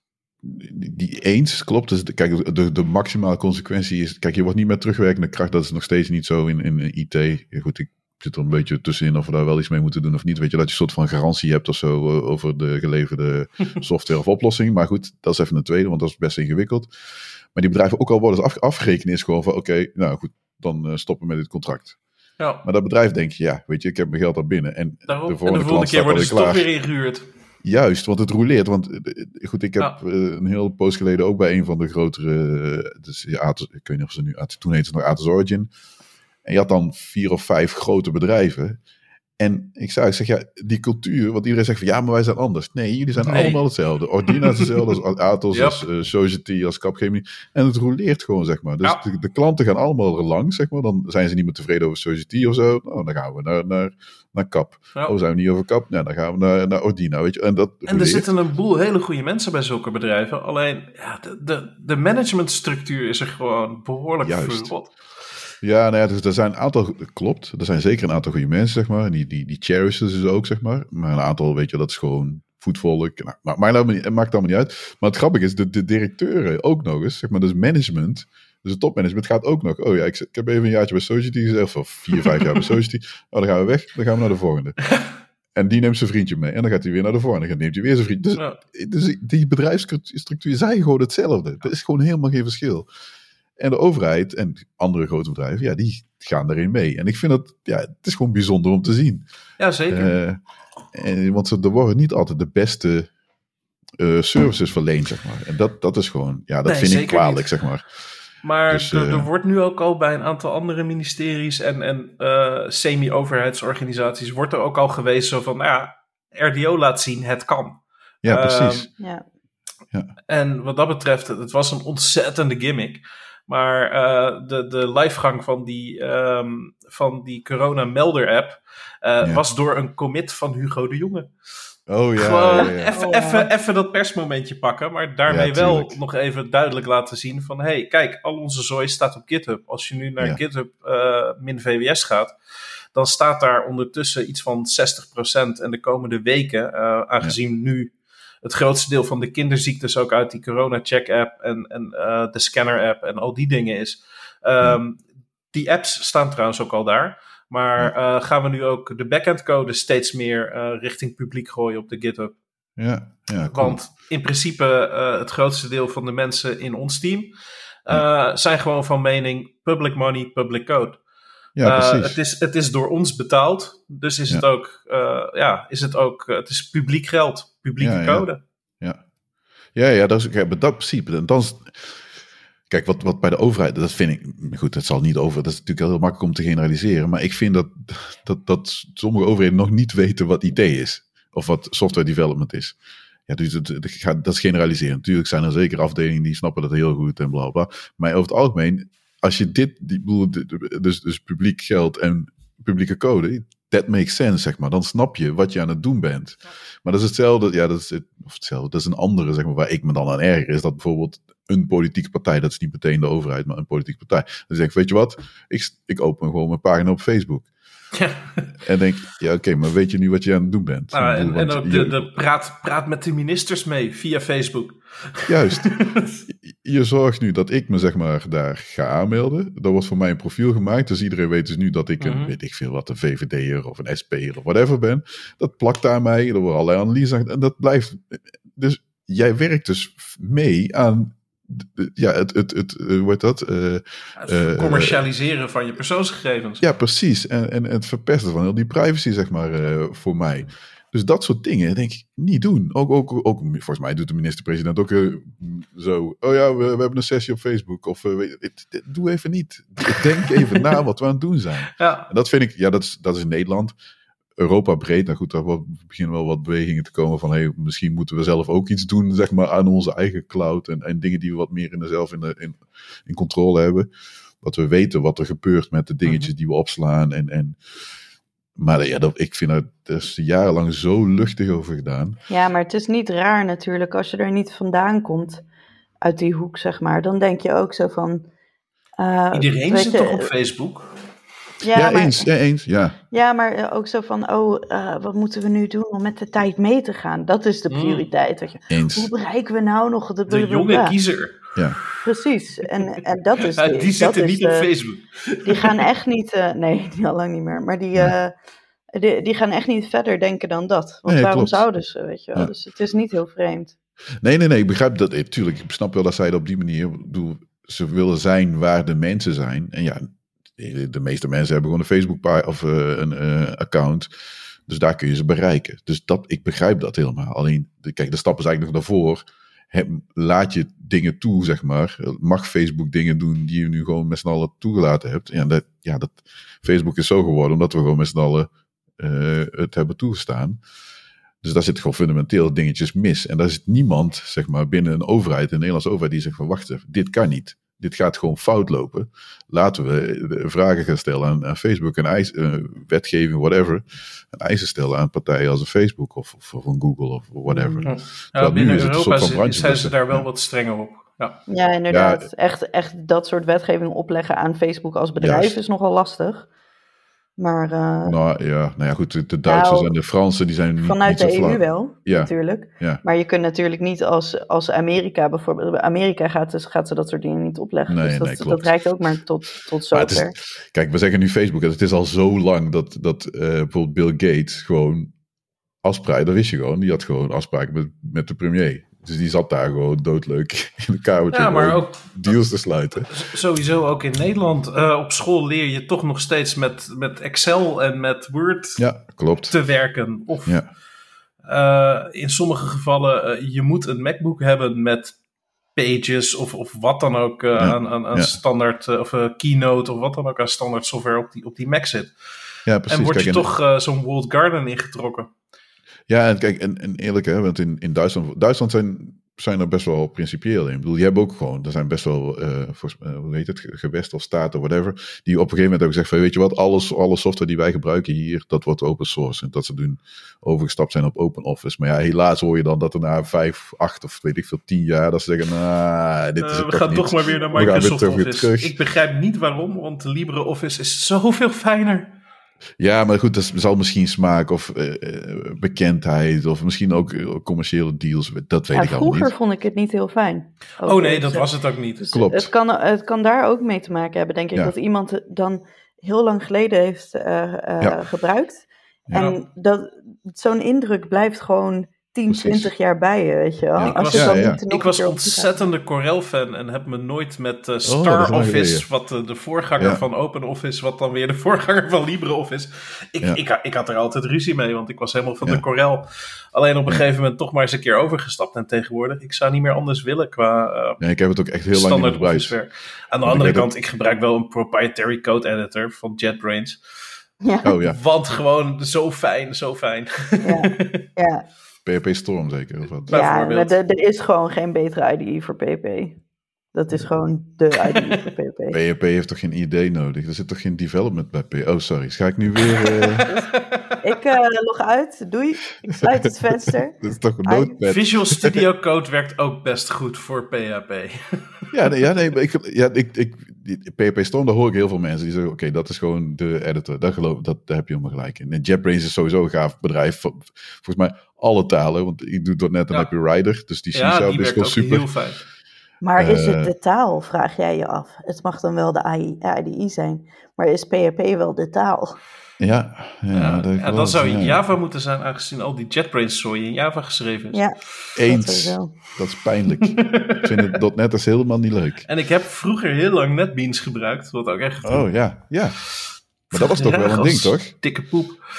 Precies, want je had uh, Eclipse, NetBeans en, hoe heet het? Uh, van, ja. van, van, van JetBrains.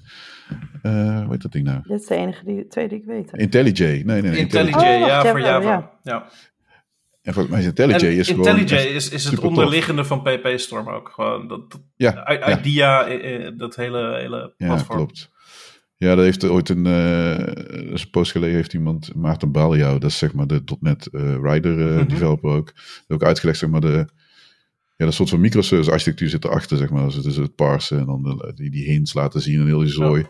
En hoe dat dan, dan weer, weer samenwerkt met de .NET. Ja, dat lijkt me dus wel interessant om dat... Uh... Ja, ja dat is wel, ga, wel gaaf, Eigenlijk ben ik meer uh, van, de, van de VS Code daar, daar, daarin. Want ja. die microservices van VS Code kun je dan weer in Vim gebruiken, volledig. Oh, okay. oh, echt? Dat is ja. interessant wel. Dus ja, je kan dat... de, de, de, de tab completion en al die zooi van VS Code kun je in Vim gebruiken tegenwoordig. Ja, want ik, ik heb weet geen dat idee meer hoe die plugin heet, maar...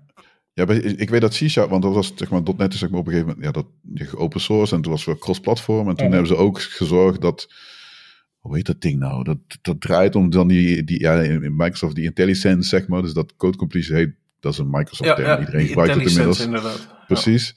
En daar hebben ze een dingetje wat dan draait, zodat je met Vim dan ook die code completion hebt.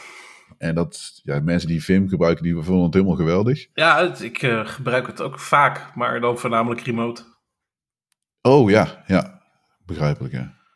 ja hoewel VS, wat VS Code ook tof, en dan gaan we helemaal... Uh, Lekker on helemaal, a tangent. Ja, ik ga kijk. zo ook even snel naar de koelkast lopen. ja, dat, dat mag.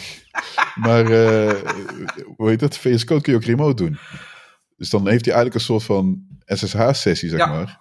En dan draait hij een server aan de serverkant, mm -hmm. op de server, zeg maar. Dan, dus alsof je gewoon remote... Dat vind ik wel, ja, vind ik wel nice. Ja, dat is een van de dingen die ik aan KDE... Ik gebruik uh, zelf Linux uh, als, ja, als, als, ja. als desktop uh, platform. Ja. Oh, Met KDE. En die was een van de eerste die gewoon in alle filebrowsers ook remote protocols ondersteunen. SFTP, SF, oh, Fish, al dat soort zaken. Grappig. Dus je kon bijna alles kon je gewoon remote als lokaal gebruiken. ja.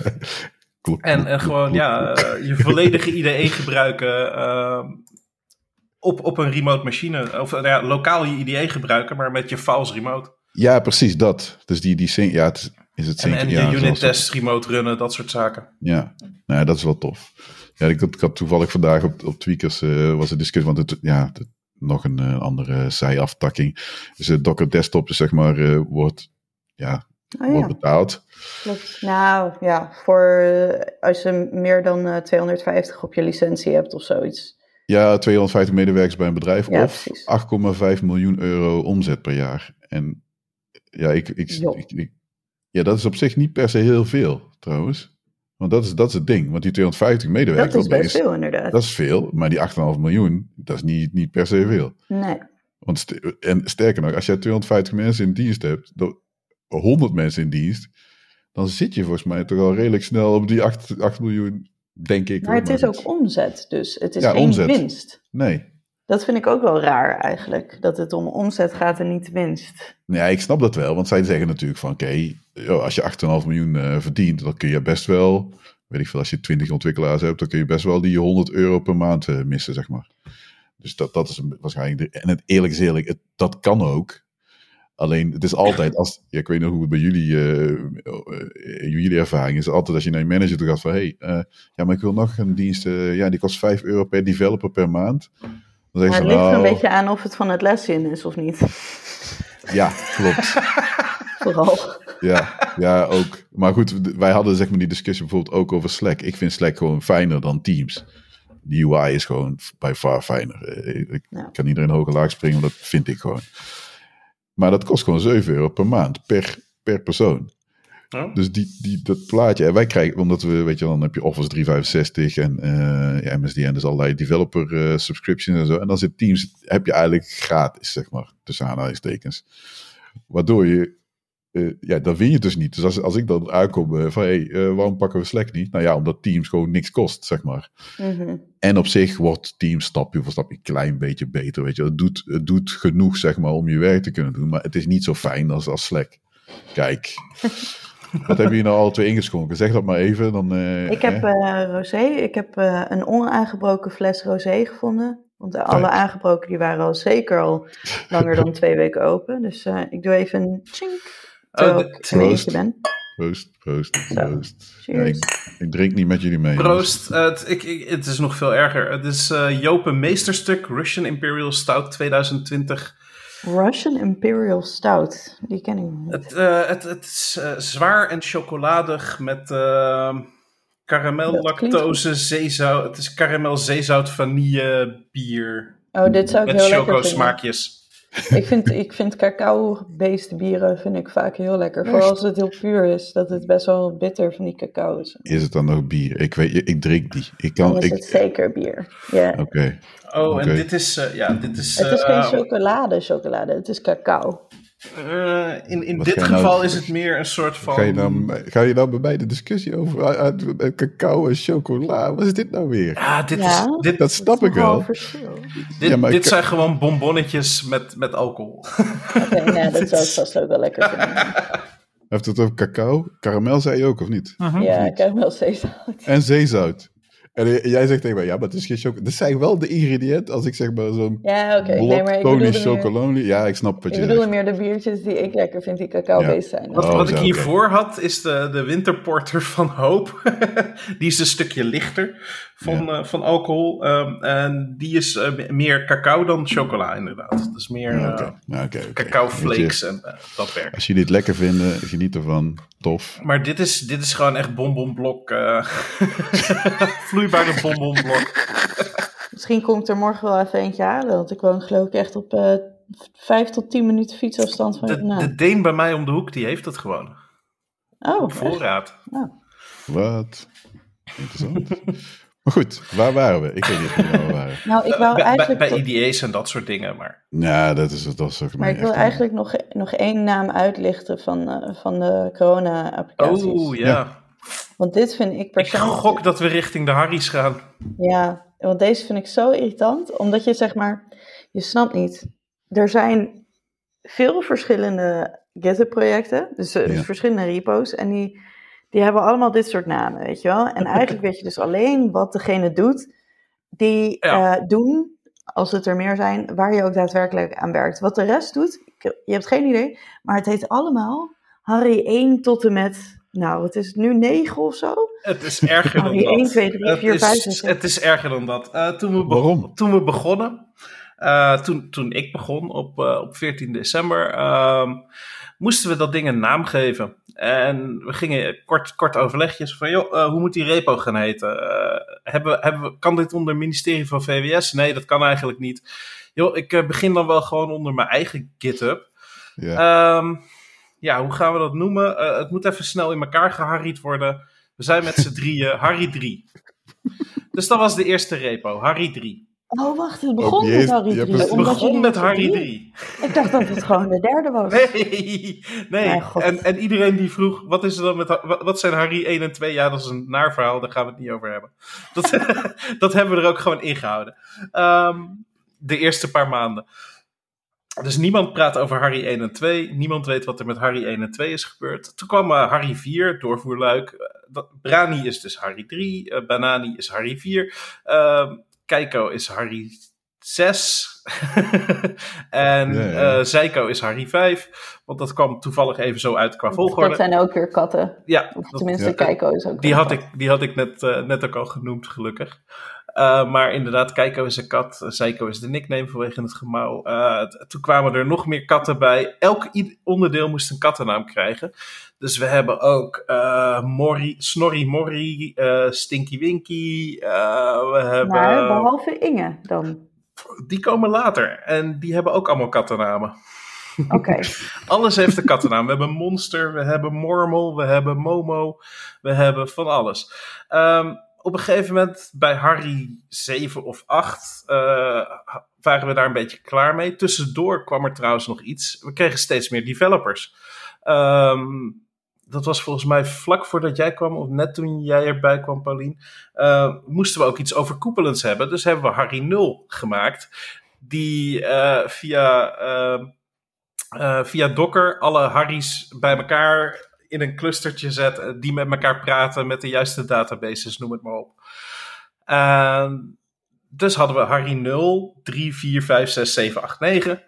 Op een gegeven moment gingen we met corona-check bezig. Dus uh, die, die uh, digitale coronapaspoorten, dat soort werk. En dat was best ingewikkeld. En we hadden zoiets, we zijn ook wel een beetje klaar met al die Harry's. Het wordt er niet beter op als we Harry 12, 13, 14 gaan bouwen. We zaten ondertussen op Harry 11. dat waren dus letterlijk ook de GitHub namen. Ondertussen zijn ze langzaam maar zeker aan het verhuizen naar zinnige naamgeving. Maar ja, ja dat is best ingewikkeld, al die corona-check dingen. En daarnaast al dat Harry's, dat is helemaal niet inclusief. Weet je wat? Inge. Inge 3 staat voor ingewikkeld. We beginnen gewoon met tellen weer bij 3. er zijn ook geen Inge 1 en 2. Uh, maar wel een Inge 3, 4, 5, 6, 7, 8. En zo hebben we ze die namen gegeven.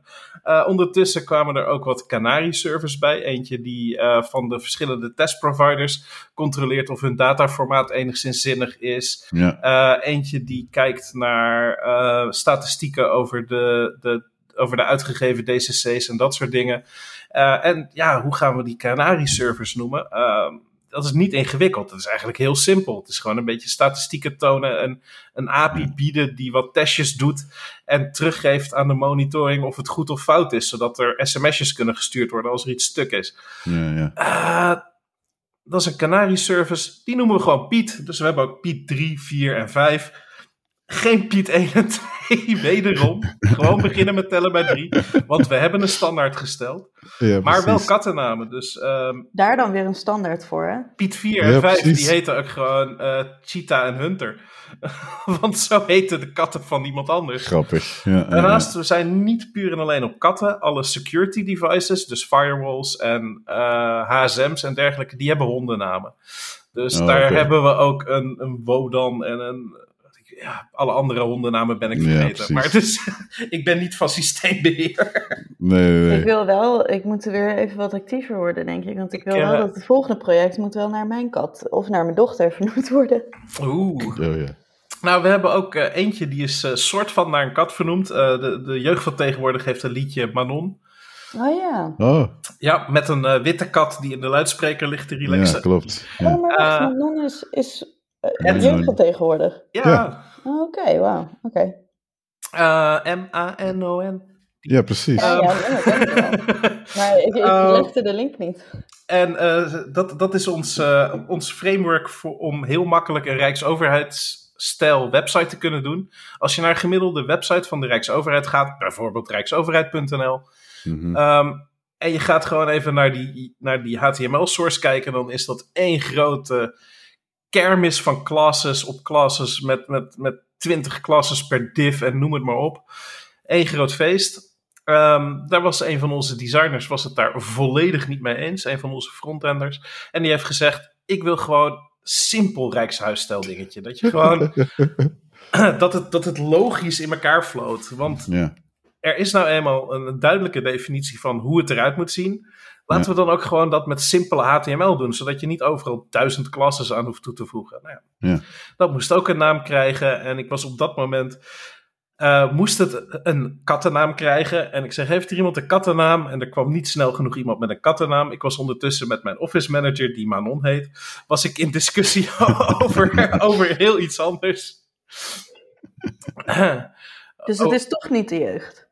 Het is, het is de office manager. Het is, het, het is mogelijk vernoemd naar mijn office manager, maar ook mogelijk wel vernoemd naar dat liedje van de jeugd van tegenwoordig. Want die, ken, want die kende zij nog niet. Want ja, die precies. kende zij nog niet. En daar had ik er al een paar keer mee geplaagd. En het moest een kattennaam zijn. Dus ik zeg: Hé hey, jongens, kennen jullie Manon van de jeugd van tegenwoordig? Ja, mooi. Dat is een kattennaam, toch? Ja, yeah. mooi. Dan heet het framework vanaf nu Manon. Zijn we van ja, de precies. discussie af. Want ja, als het maar een naam heeft. En het suffe is nog steeds uh, een groot deel van de systeembeheerders heeft zoiets van. Moet ik nu NL COVID-19 uh, HKVI web frontend welke Harry is dat? Welke Inge is dat? Oh, ja. want, want, die hebben dat schema gewoon in hun hoofd. Ja, precies. In plaats van de officiële naamgeving zoals die nu op GitHub gebruikt wordt. Oh ja. Oh, dames en heren en alles ertussenin. Dit is dus wat er achter uh, jullie Precious Corona Melder en Corona Checks apps zitten. Gewoon... Het is, we, we, doen wel een beetje de work hard, play hard. Als je, als je tot s'avonds laat aan het code bent, moet er ook wel wat humor in zitten. Want anders ja, zou je ja, dit ja. niet maar vol. een beetje half lucid zijn. Mm -hmm. Ja, dat is waar. Ja. Uh, je moet een beetje sane blijven. Dat maar ik heb uh, vorige week inderdaad wel gemerkt dat als je inderdaad uh, je je uitnodiging doet als dames, heren en non-binaire, dat er daadwerkelijk mensen zijn die je daarna komen bedanken voor het feit dat je hun ook includeert. Oh, echt? Ja, Oh, ik, ja, heb, uh, mooi. ik, wa- ik was een. uh, ik, ik had samen met een, uh, met, met een paar vrienden hadden we uh, chili con keuzestress gemaakt. Ja. Want chili sin carne is ook maar zo zonder. Dus we hadden gewoon verschillende soorten bonen, verschillende soorten uien, verschillende soorten vlees en rijst en, en gooi het maar op je bord wat je wil. Chili con keuzestress. Ja, precies. Als je van alles een schepje pakt, zit je bord Ja, vol. ja. Dus je moet kiezen. Ja. Ehm, en eh, toen heb ik dus, eh, ja, we hadden echt voor een man of 10, 15 gekookt. Dus eh, op het moment dat we ermee klaar waren met het, met het koken en dat eh, alles een beetje op tafel, de tafel stond, eh, Mhm. uitgebreid geroepen, dames, heren en eh, non-binaire, het eh, eten is geserveerd, pak een bordje en sluit aan in de rij. Ja. En ja, er kwamen daadwerkelijk mensen naar me toe, bedankt dat je me ook hebt geïncludeerd. Ja, dat Dus dat leuk. vond ik wel heel leuk, eh, heel leuk om te horen. Nou, Ja, ik, zei, ik zei net alles ertussenin, ook specifiek, omdat ik ook, ook zoiets heb van, ik weet niet zeker of alles ertussenin noemt zich natuurlijk ook niet allemaal non-binair. Mm. Dus ik dacht van, nou, dan kun je maar Ik vind hem heel mooi. Ik denk dat ik die in de toekomst ook ga gebruiken. Ja. Ja, ja. Nou, eerst maar even de reactie afwachten, want ik weet natuurlijk ook niet of dat... Nee, eh, zul je zien. Er komt straks een, gewoon een hele grote Twitter-rel. Wat zei Paulien? Ja, dat klopt, ja. nou ja, hè? Ja. Die, die moet mij ook een keer gebeuren, dus eh, ja. kom maar door. Ah, die van mij heb ik al jaren Hey, geleden maar- gehad. Daar ga ik het hier niet over hebben trouwens. Nee. Ik ben wel nieuwsgierig naar. Er zijn er- ik ben wel nieuwsgierig, zeg maar, of, of er ook situaties zijn geweest, zeg maar, dat, dat jullie iets wilden en dat de overheid, dus of niet de overheid klinkt echt zo breed, maar dat, dat er echt was van, oké, maar dit kan echt niet, zeg maar. En waar jullie echt van overtuigd waren van, dit, dit, moet, dit helpt, dit is echt beter. Op, op kleine gebieden zeker wel. Ehm, en dat is voornamelijk met die uitzonderingsroutes. Eh, er zijn gewoon een aantal keuzes gemaakt. Voornamelijk Mhm. met de interface van de Corona Check app, waar heel erg gekozen is voor versimpeling. Eh, we tonen Mhm. maar één QR-code, we tonen één internationale QR-code, et cetera. Ja. Terwijl in sommige gevallen, ehm, nou ja, in, eh, in heel veel landen heb je uh, na je vaccinatie heb je 14 dagen dat je niet beschermd bent. En um, dat, dat je QR-code dus niet geldig is. Maar als je bijvoorbeeld Duitsland neemt, daar vinden ze je eerste prik, 14 dagen na je eerste prik, vinden ze goed. Terwijl onze QR-code is, we tonen uh, of je eerste prik, of je twee, uh, je twee prikken. Ja. En dan is die dus pas 14 dagen vanaf die tweede prik geldig. Terwijl als wij de keuze zouden geven van ik wil een QR-code voor die ene prik ja, precies. van Duitsland en ik weet wat ik aan het doen ben. Of ik wil een QR-code voor beide prikken. Ja. Maar dan is die 14 dagen nog niet geldig. Uh, Dat had een aantal mensen had dat minder problemen opgeleverd. Um, en dat soort keuzes, ja, dat, dat, zijn discussies die win je uiteindelijk niet. Uh, dat, en dan moet je ook kijken van ja, hoe ver wil ik hierin gaan? Ja, ik ben van mening dat het beter is om mensen zelf die keus te laten maken dan dat wij die keus voor ze maken. Ja. ja. Ja. weet je wat het ook wel is, denk ik? Ik denk dat je uh, best wel ook waar je vanuit moet gaan ook met deze projecten, is dat er gewoon heel veel developers zijn, maar dat er gewoon niet echt, um, de, daar, daar stoor ik me ook wel een beetje aan.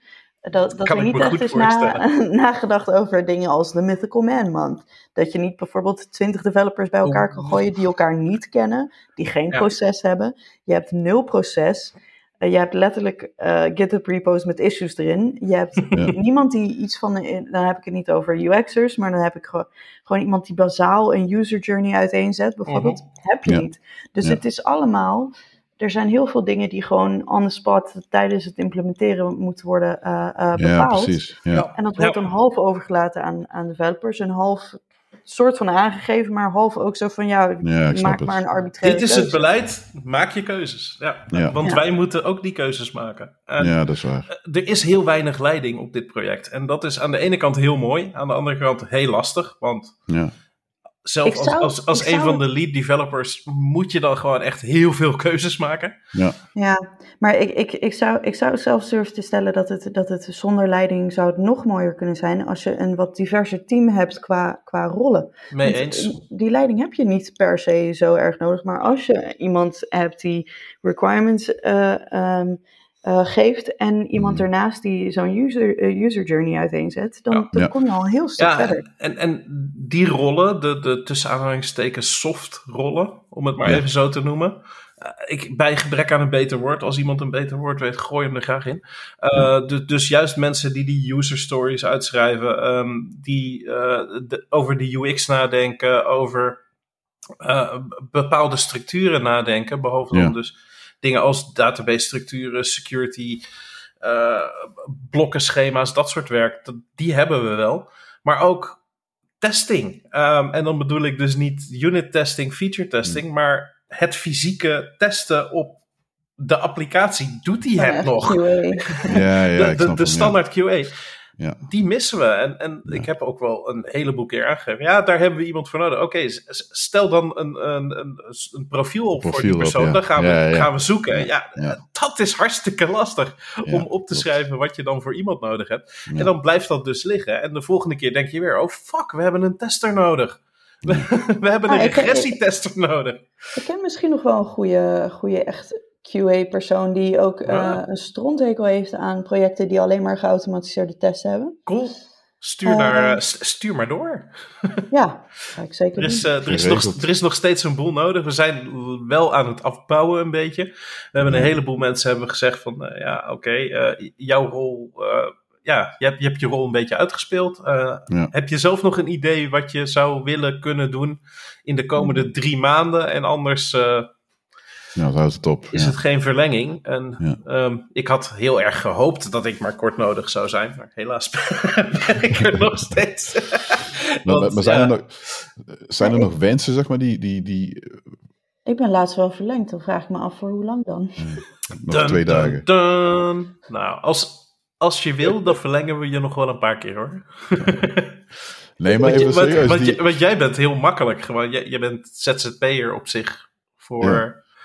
Uh, dat, ja. ja. voor af en toe bijspringen. Dat, dat is voor, denk ik met, met, weinig uren. En uh, ja. dat, dat is heel makkelijk uh, uit te leggen aan. ja. En daarnaast heb je heel makkelijke skills om in, om in een uniek profiel te vallen. En dat is eigenlijk wel heel erg vals spelen met aanbesteding wellicht. Want, uh, nou ja, zoek maar een Paulien. Kom maar met een vervangende Paulien. Ja, ja. Ja, in, in, in grote lijnen zal je er wel vinden, maar inderdaad, dat hele specifieke gedoe. Uh, wat en die hebben we netjes in je profiel uitgeschreven. en daar ben je dan ook nog wel een tijdje mee bezig. Let me tell you. dat klopt. Heen en weer gedoe, wat er allemaal voor nodig is qua papieren en dingen. Maar goed. Ja, jij moet zo nodig helpen het land te redden. Ja, echt. In landsbelang. Landsbelang. Ja, dat zo. Ja, heb je er meteen een mooie titel voor de podcast? Oh, dat vind ik wel mooi, inderdaad. Ja. Noem hem landsbelang. Ik vind het wel echt een goede titel. Sorry. Ja, dat maakt niet uit. Nee, maar, nee, maar, dat sowieso... We hebben, we hebben sowieso, uh, vooral het stukje QA is, is momenteel, uh, begint dat steeds belangrijker te worden. Uh, we hebben een groot deel, hebben we gewoon letterlijk smoke test gedaan. Als in, we gooien het live. En als er iets stuk is, dan horen wij het wel. Ja, oké. Okay. Want er zijn, genoeg, er zijn genoeg gebruikers.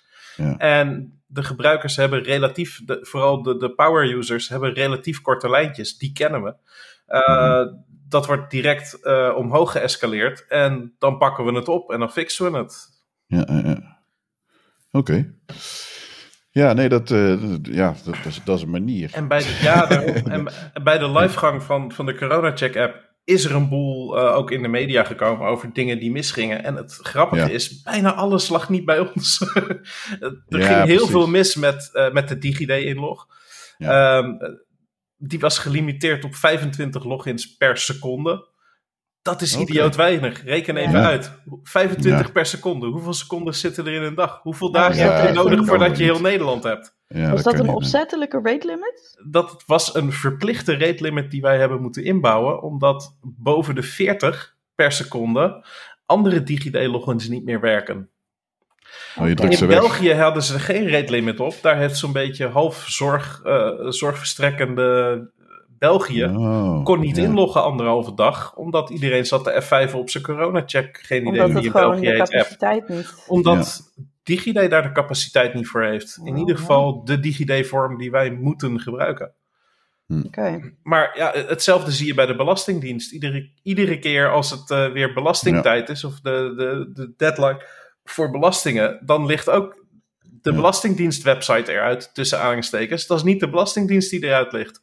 Dat is kan je wel zeggen, hier gaat uh, lands, landsbelang niet op. Want als de Belastingdienst zegt van, hé hey, uh, Saber, kom je even helpen om uh, beter uh, ja, belastinggeld daar, daar op te halen? Nog, daar, heb ik, daar heb ik nog wel een verhaaltje over. We hadden iemand, ja, belastingdienst. we hadden een, een iemand van de Belastingdienst werken bij ons um, in het begin.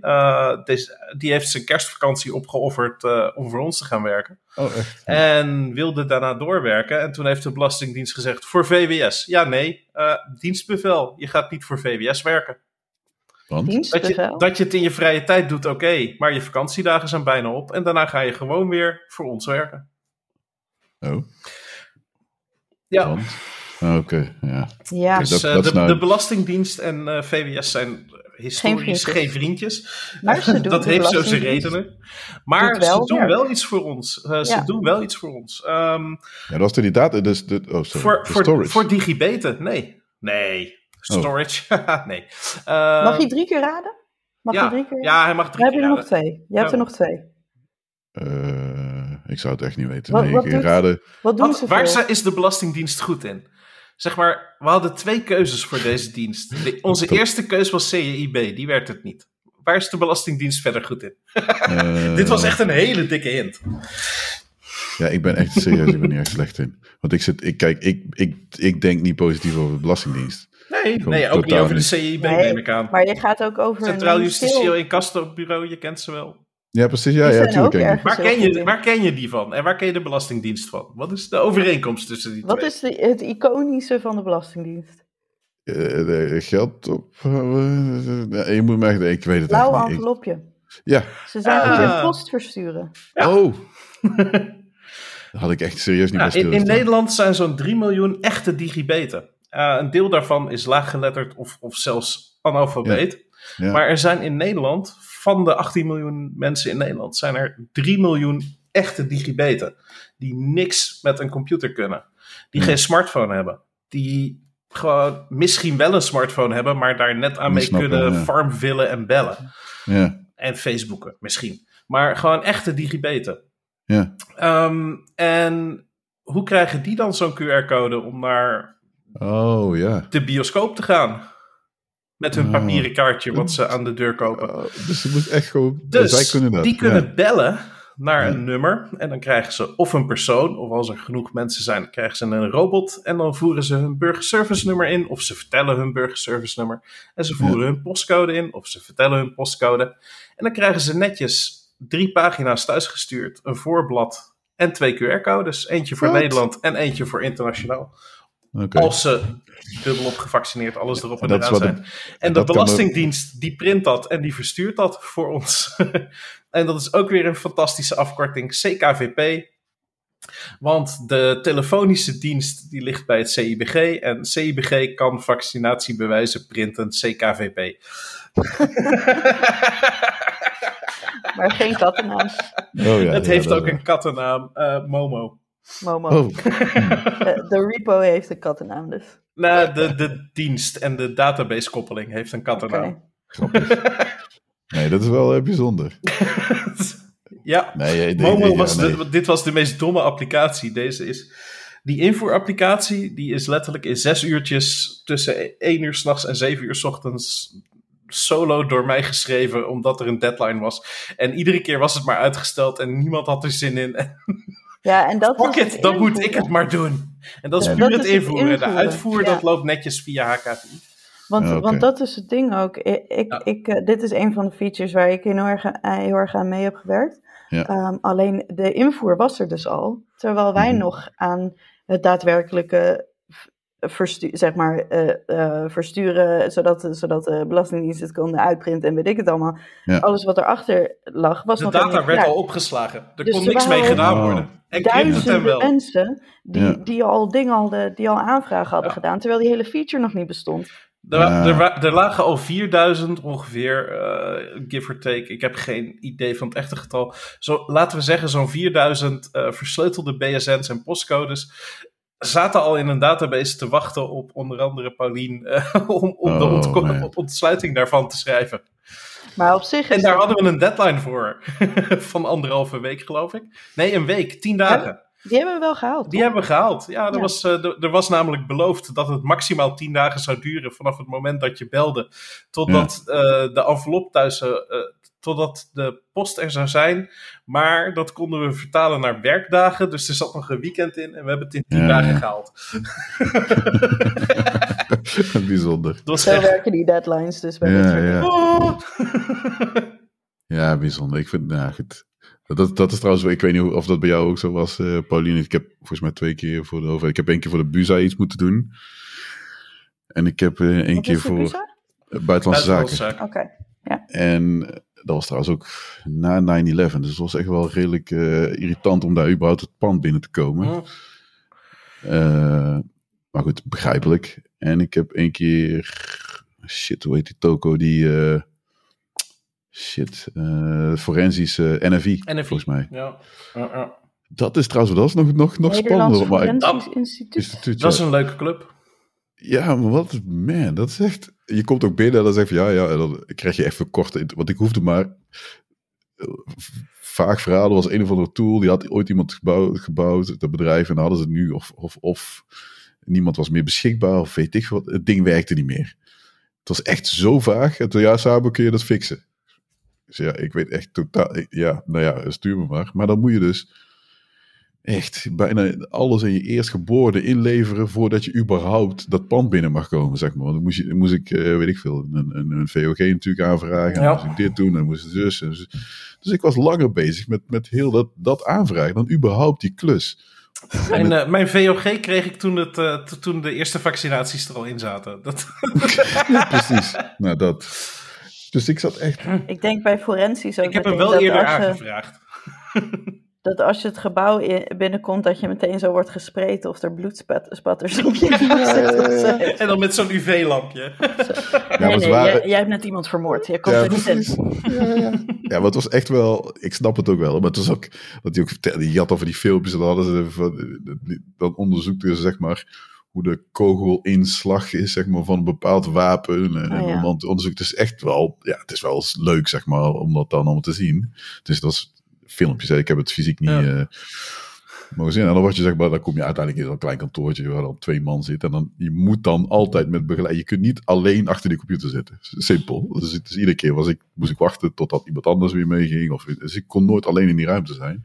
En gelukkig was dat redelijk snel opgelost. Dus ik was daar volgens mij vier uurtjes. Gelukkig, dat, want het, het had ook gewoon tien weken kunnen duren bij spreken. Want het was echt totaal niet duidelijk wat het was. Het was echt gewoon geluk dat ik redelijk snel dat opgelost had. Maar toen dacht ik wel, jongens man, ik ben hier gewoon, ik, ik denk wel twee dagen bezig geweest om alleen die spullen zeg maar te regelen. Ik zit hier vier uur en ik kan weer weg. Ik nou... Uh, nee, wat, dat, wat dat eh, betreft had ik het relatief makkelijk. De eerste keer dat ik in Den Haag ben geweest, was in februari, geloof ik. Dat ik daadwerkelijk bij het ministerie ben geweest. Ik was wel daarvoor in januari al voor uh, key ceremonies om, om die HSM-hardware, dus die sleutelhardware, om, uh, om die te provisionen. Uh, in datacenters geweest. Nou ja, daar ben ik vaker geweest. Sterker nog, het, een, een daarvan was wat tegenwoordig North Sea heet. North Sea Amsterdam, wat vroeger DCG heette. Ik heb voor ja. gewerkt, dus ik was daar vroeger kind oh, aan huis. Um, hey, maar daar heb ik mijn haat richting soap trouwens aan overgehouden. Voor TransIP stop, stop, stop, stop, stop. Even een handremmetje hier. Want uh, oh. Pauline, we vinden jou dan ook wel leuk. Want jouw oh, uh, voormalige baas van TransIP. Oh ja, uh, Ali. Oh, ja. maar ik heb maar ook, is, ik heb ook voor Bunk ook... gewerkt. Ja, TransIP, TransIP Voordat ze Bunk heten, moet ik erbij Trans, zeggen. TransIP is net zo'n bedrijf als Tweakers, waar gewoon letterlijk iedereen ooit heeft gewerkt. Elke Nederlandse developer die heeft op de een of andere manier of bij TransIP of bij nee. gewerkt. Nee, nee, nee, ik niet. Nee, ja, ik ook niet. Nee, Wij zijn de enige precies. twee, geloof ik. Ja, ik, ben, ik ben een van, de, een van de drie mensen die bij zowel TransIP als Bunk heeft gewerkt. Dat zijn er oh, maar echt? drie. Oh. Omdat, uh, ja, Ali Nicknam is een beetje wispelturig af en toe. Ja, ik... Zou je zeggen? Even, even Anne-Jan, even voor de, voor de duidelijkheid. Uh, de, de drama-rubriek de enige die we tot nu toe hebben opgenomen, want dat was een ideetje van een, een tijdje geleden. De enige die we tot nu toe hebben opgenomen zijn over uh, Bunks Glassdoor reviews. en vooral over AI. ja.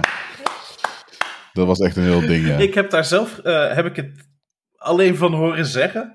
Ik had een uh, vrij makkelijke rol bij de oprichting van Bunk. En dat was DevOps doen zonder plan. En dat was, developers hebben infrastructuur nodig, bouw het. Oh ja, ja, ik snap hem. En iedere twee weken was gewoon alles weer weg en opnieuw beginnen, van, van ground zero beginnen. En hoe vaak ben je geschreeuwd door Ali? Waarschijnlijk oh, geen keer? Meer dan eens, jawel, jawel. Ja, ik geloof dat het, het, idee is dat hij een, een paar uh, handpicked favorites heeft, die soort van mm. onder zijn vleugel neemt, waar dan niet tegen wordt geschreeuwd. Of misschien kunnen die het gewoon beter handelen of zo. Aan het eind van de rit hebben Ali en ik wel een uh, goede afspraak gemaakt. En dat is, hij gaat nooit meer mij, uh, mij een baan aanbieden en ik ga nooit meer ja zeggen. dat is dat gewoon, een soort van... Dan kunnen we vrienden blijven. Vriendschappelijk uit elkaar? Oké, okay, ja, ja. dus niet uh, ja. klappende deuren. Nee, nee dat, dat, was, dat was onze vriendschappelijk uit elkaar. Jij gaat mij nooit meer een baan aanbieden, ik ga nooit meer ja zeggen. Want ja, bij TransIP heb ik een drie kwart jaar gewerkt en bij Bunk ook zoiets. Nou, dan wil ik, wil ik nu alvast persoonlijk hetzelfde aanbieden aan Ali zonder hem ooit te hebben gesproken. Ja. Dezelfde eenzijdige vriendschappelijke deal. Dat ik nooit ja ga zeggen en hij me nooit een baan gaat aanbieden. Ja, dat. Ik, nou goed. Ja, tuurlijk. Nee, weet je, als, eh, als iemand het leuk vindt om te schreeuwen, moet hij vooral doen. Ik, ik trek daar echt niet zo heel erg. Uh, dat zal, zal, iedereen zal dat zeggen, hoor, trouwens. Op een gegeven moment had hij de Wolf of Wall Street soort van als een soort van idee dat het een goed idee was genomen. Ja. Oh jeetje, ja, dat soort types. Dingen. nou, ik moet zeggen, ik ben, ik ben één keer door een manager geschreeuwd. En dat was er echt wel één, één te veel. En dat is echt iets wat ik... Uh, de volgende keer dat dat gebeurt, vertrek ik gewoon per direct. Ik ben gelukkig geen manager en je hebt me volgens mij één keer zien schreeuwen tegen iemand, maar dat hebben we daarna ook netjes uitgepraat. Klopt, ja. En dat was waarschijnlijk ook wel redelijk terecht. Uh, van beide kanten. Uh, we hebben een heel goed gesprek gehad, waar ja, duidelijk was dat we allebei fout zaten. En, Misschien moet dit gewoon de drama-rubriek ja. worden. ja, zonder verder namen te noemen en dergelijke. Nee. Nee, laten, laten we er maar af en, toe, nee, ja. af en toe is het gewoon... Uh, ja, sommige mensen zijn gewoon echt geen teamplayers. En die hebben ook een rol binnen dit soort projecten juist. Uh, omdat dat zonder discriminerend over te komen... het soort autisten zijn die voor een dergelijk gewoon ontzettend goed zijn om iets ja. te maken alleen voor geen meter met andere mensen kunnen samenwerken. En ja, ja, maar, maar die heb je soms ook nodig. Um, en daar hebben wij er een, ook opzettelijk een aantal van aangenomen, puur om op bepaalde stukjes gewoon te gaan werken. Je zegt wel zonder discriminerend over te komen, maar ik denk dat, ik denk dat het meer zonder discriminerend te bedoelen is. Dan... Dat, dat. Nee, ik bedoel, ja, het, volgens mij heeft, heeft iedereen in mijn omgeving wel een bepaalde vorm van autisme. Dus ik ja, zelf ik, ook. Ik, ik gok dus het van mezelf betreft... ook eerlijk gezegd.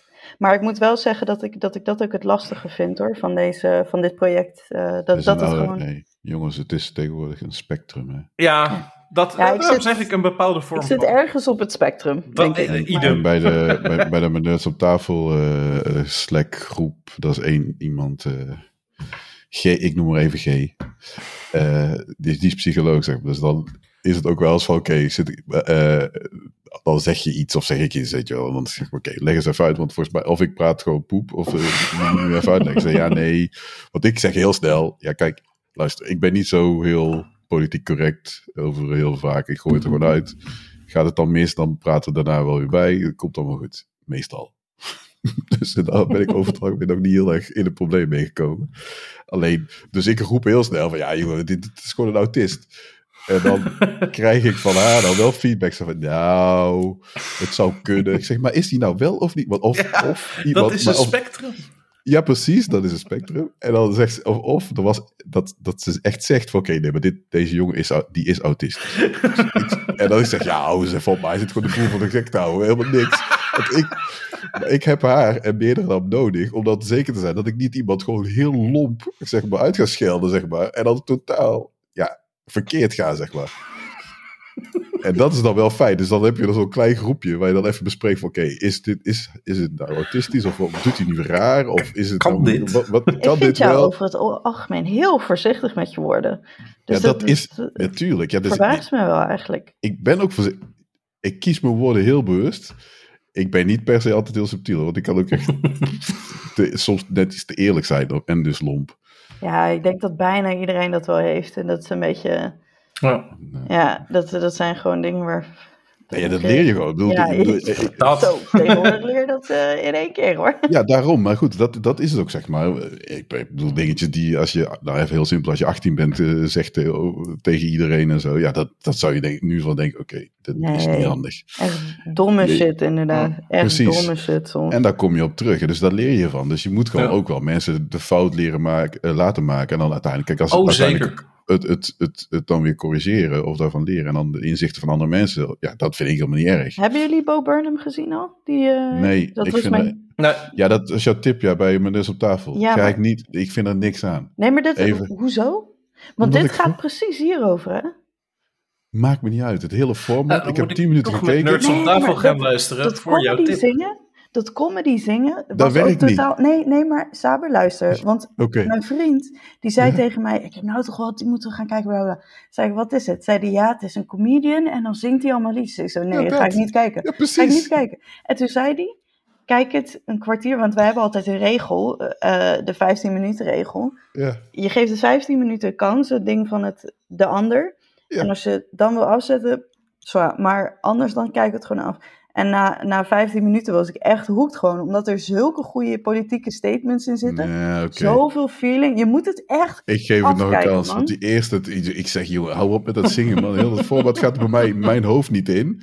Sowieso, kijk, dat is mijn issue ook beef met cabaretiers in Nederland. Ik haat cabaretiers die zingen Ja, inderdaad. dan gaan ze ook.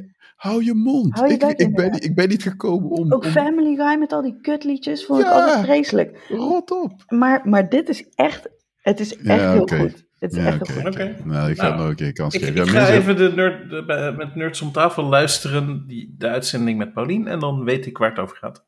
Wacht, ik typ het ook wel even in. eh, ik typ het wel even.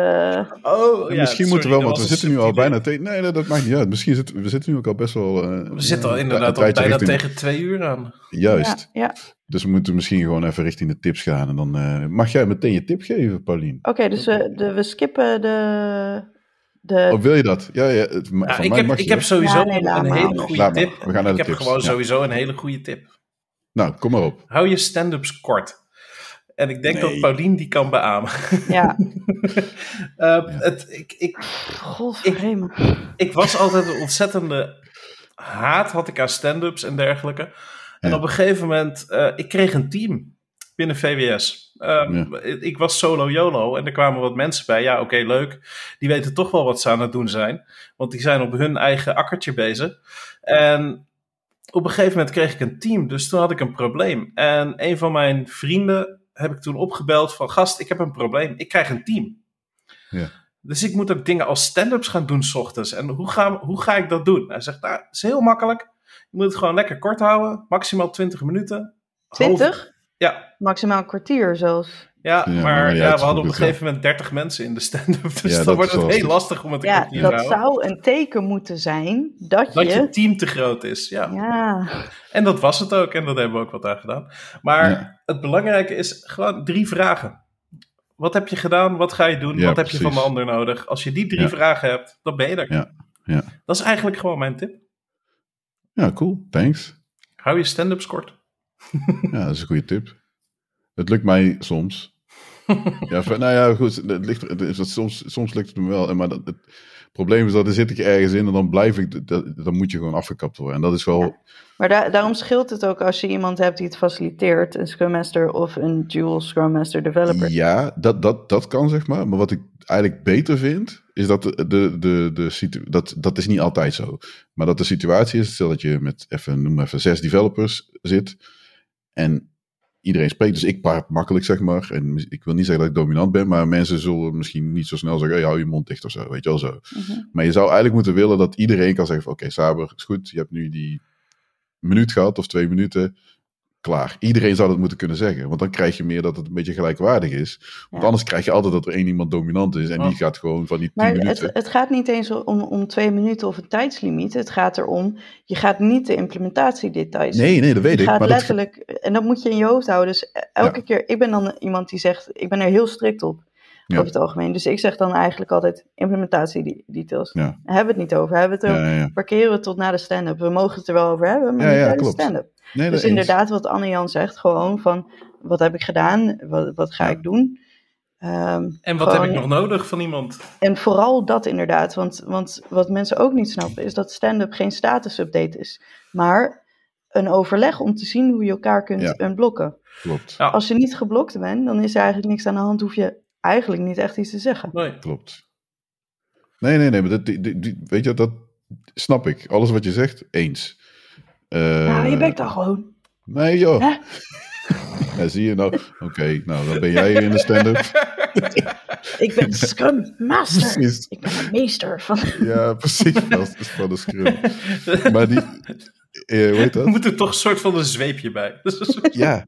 Nee, maar je krijgt vragen. Dus stel dat ik dan zeg van oké, dit, dit is wat ik, eh, eh, eh, heet dat, wat ik heb gedaan, wat ik ga doen. En hier, dit blokkeert mij eventueel. De impediments Ja. of mijn impediments ten opzichte. Dus die snap ik wel. Alleen, dan stel dat ik dan zeg van oké, nou ik heb gisteren dat en dat gebouwd. Ik ga vandaag ga ik dit doen. En dan vraagt iemand van oké, hey, maar hoe zit dat dan?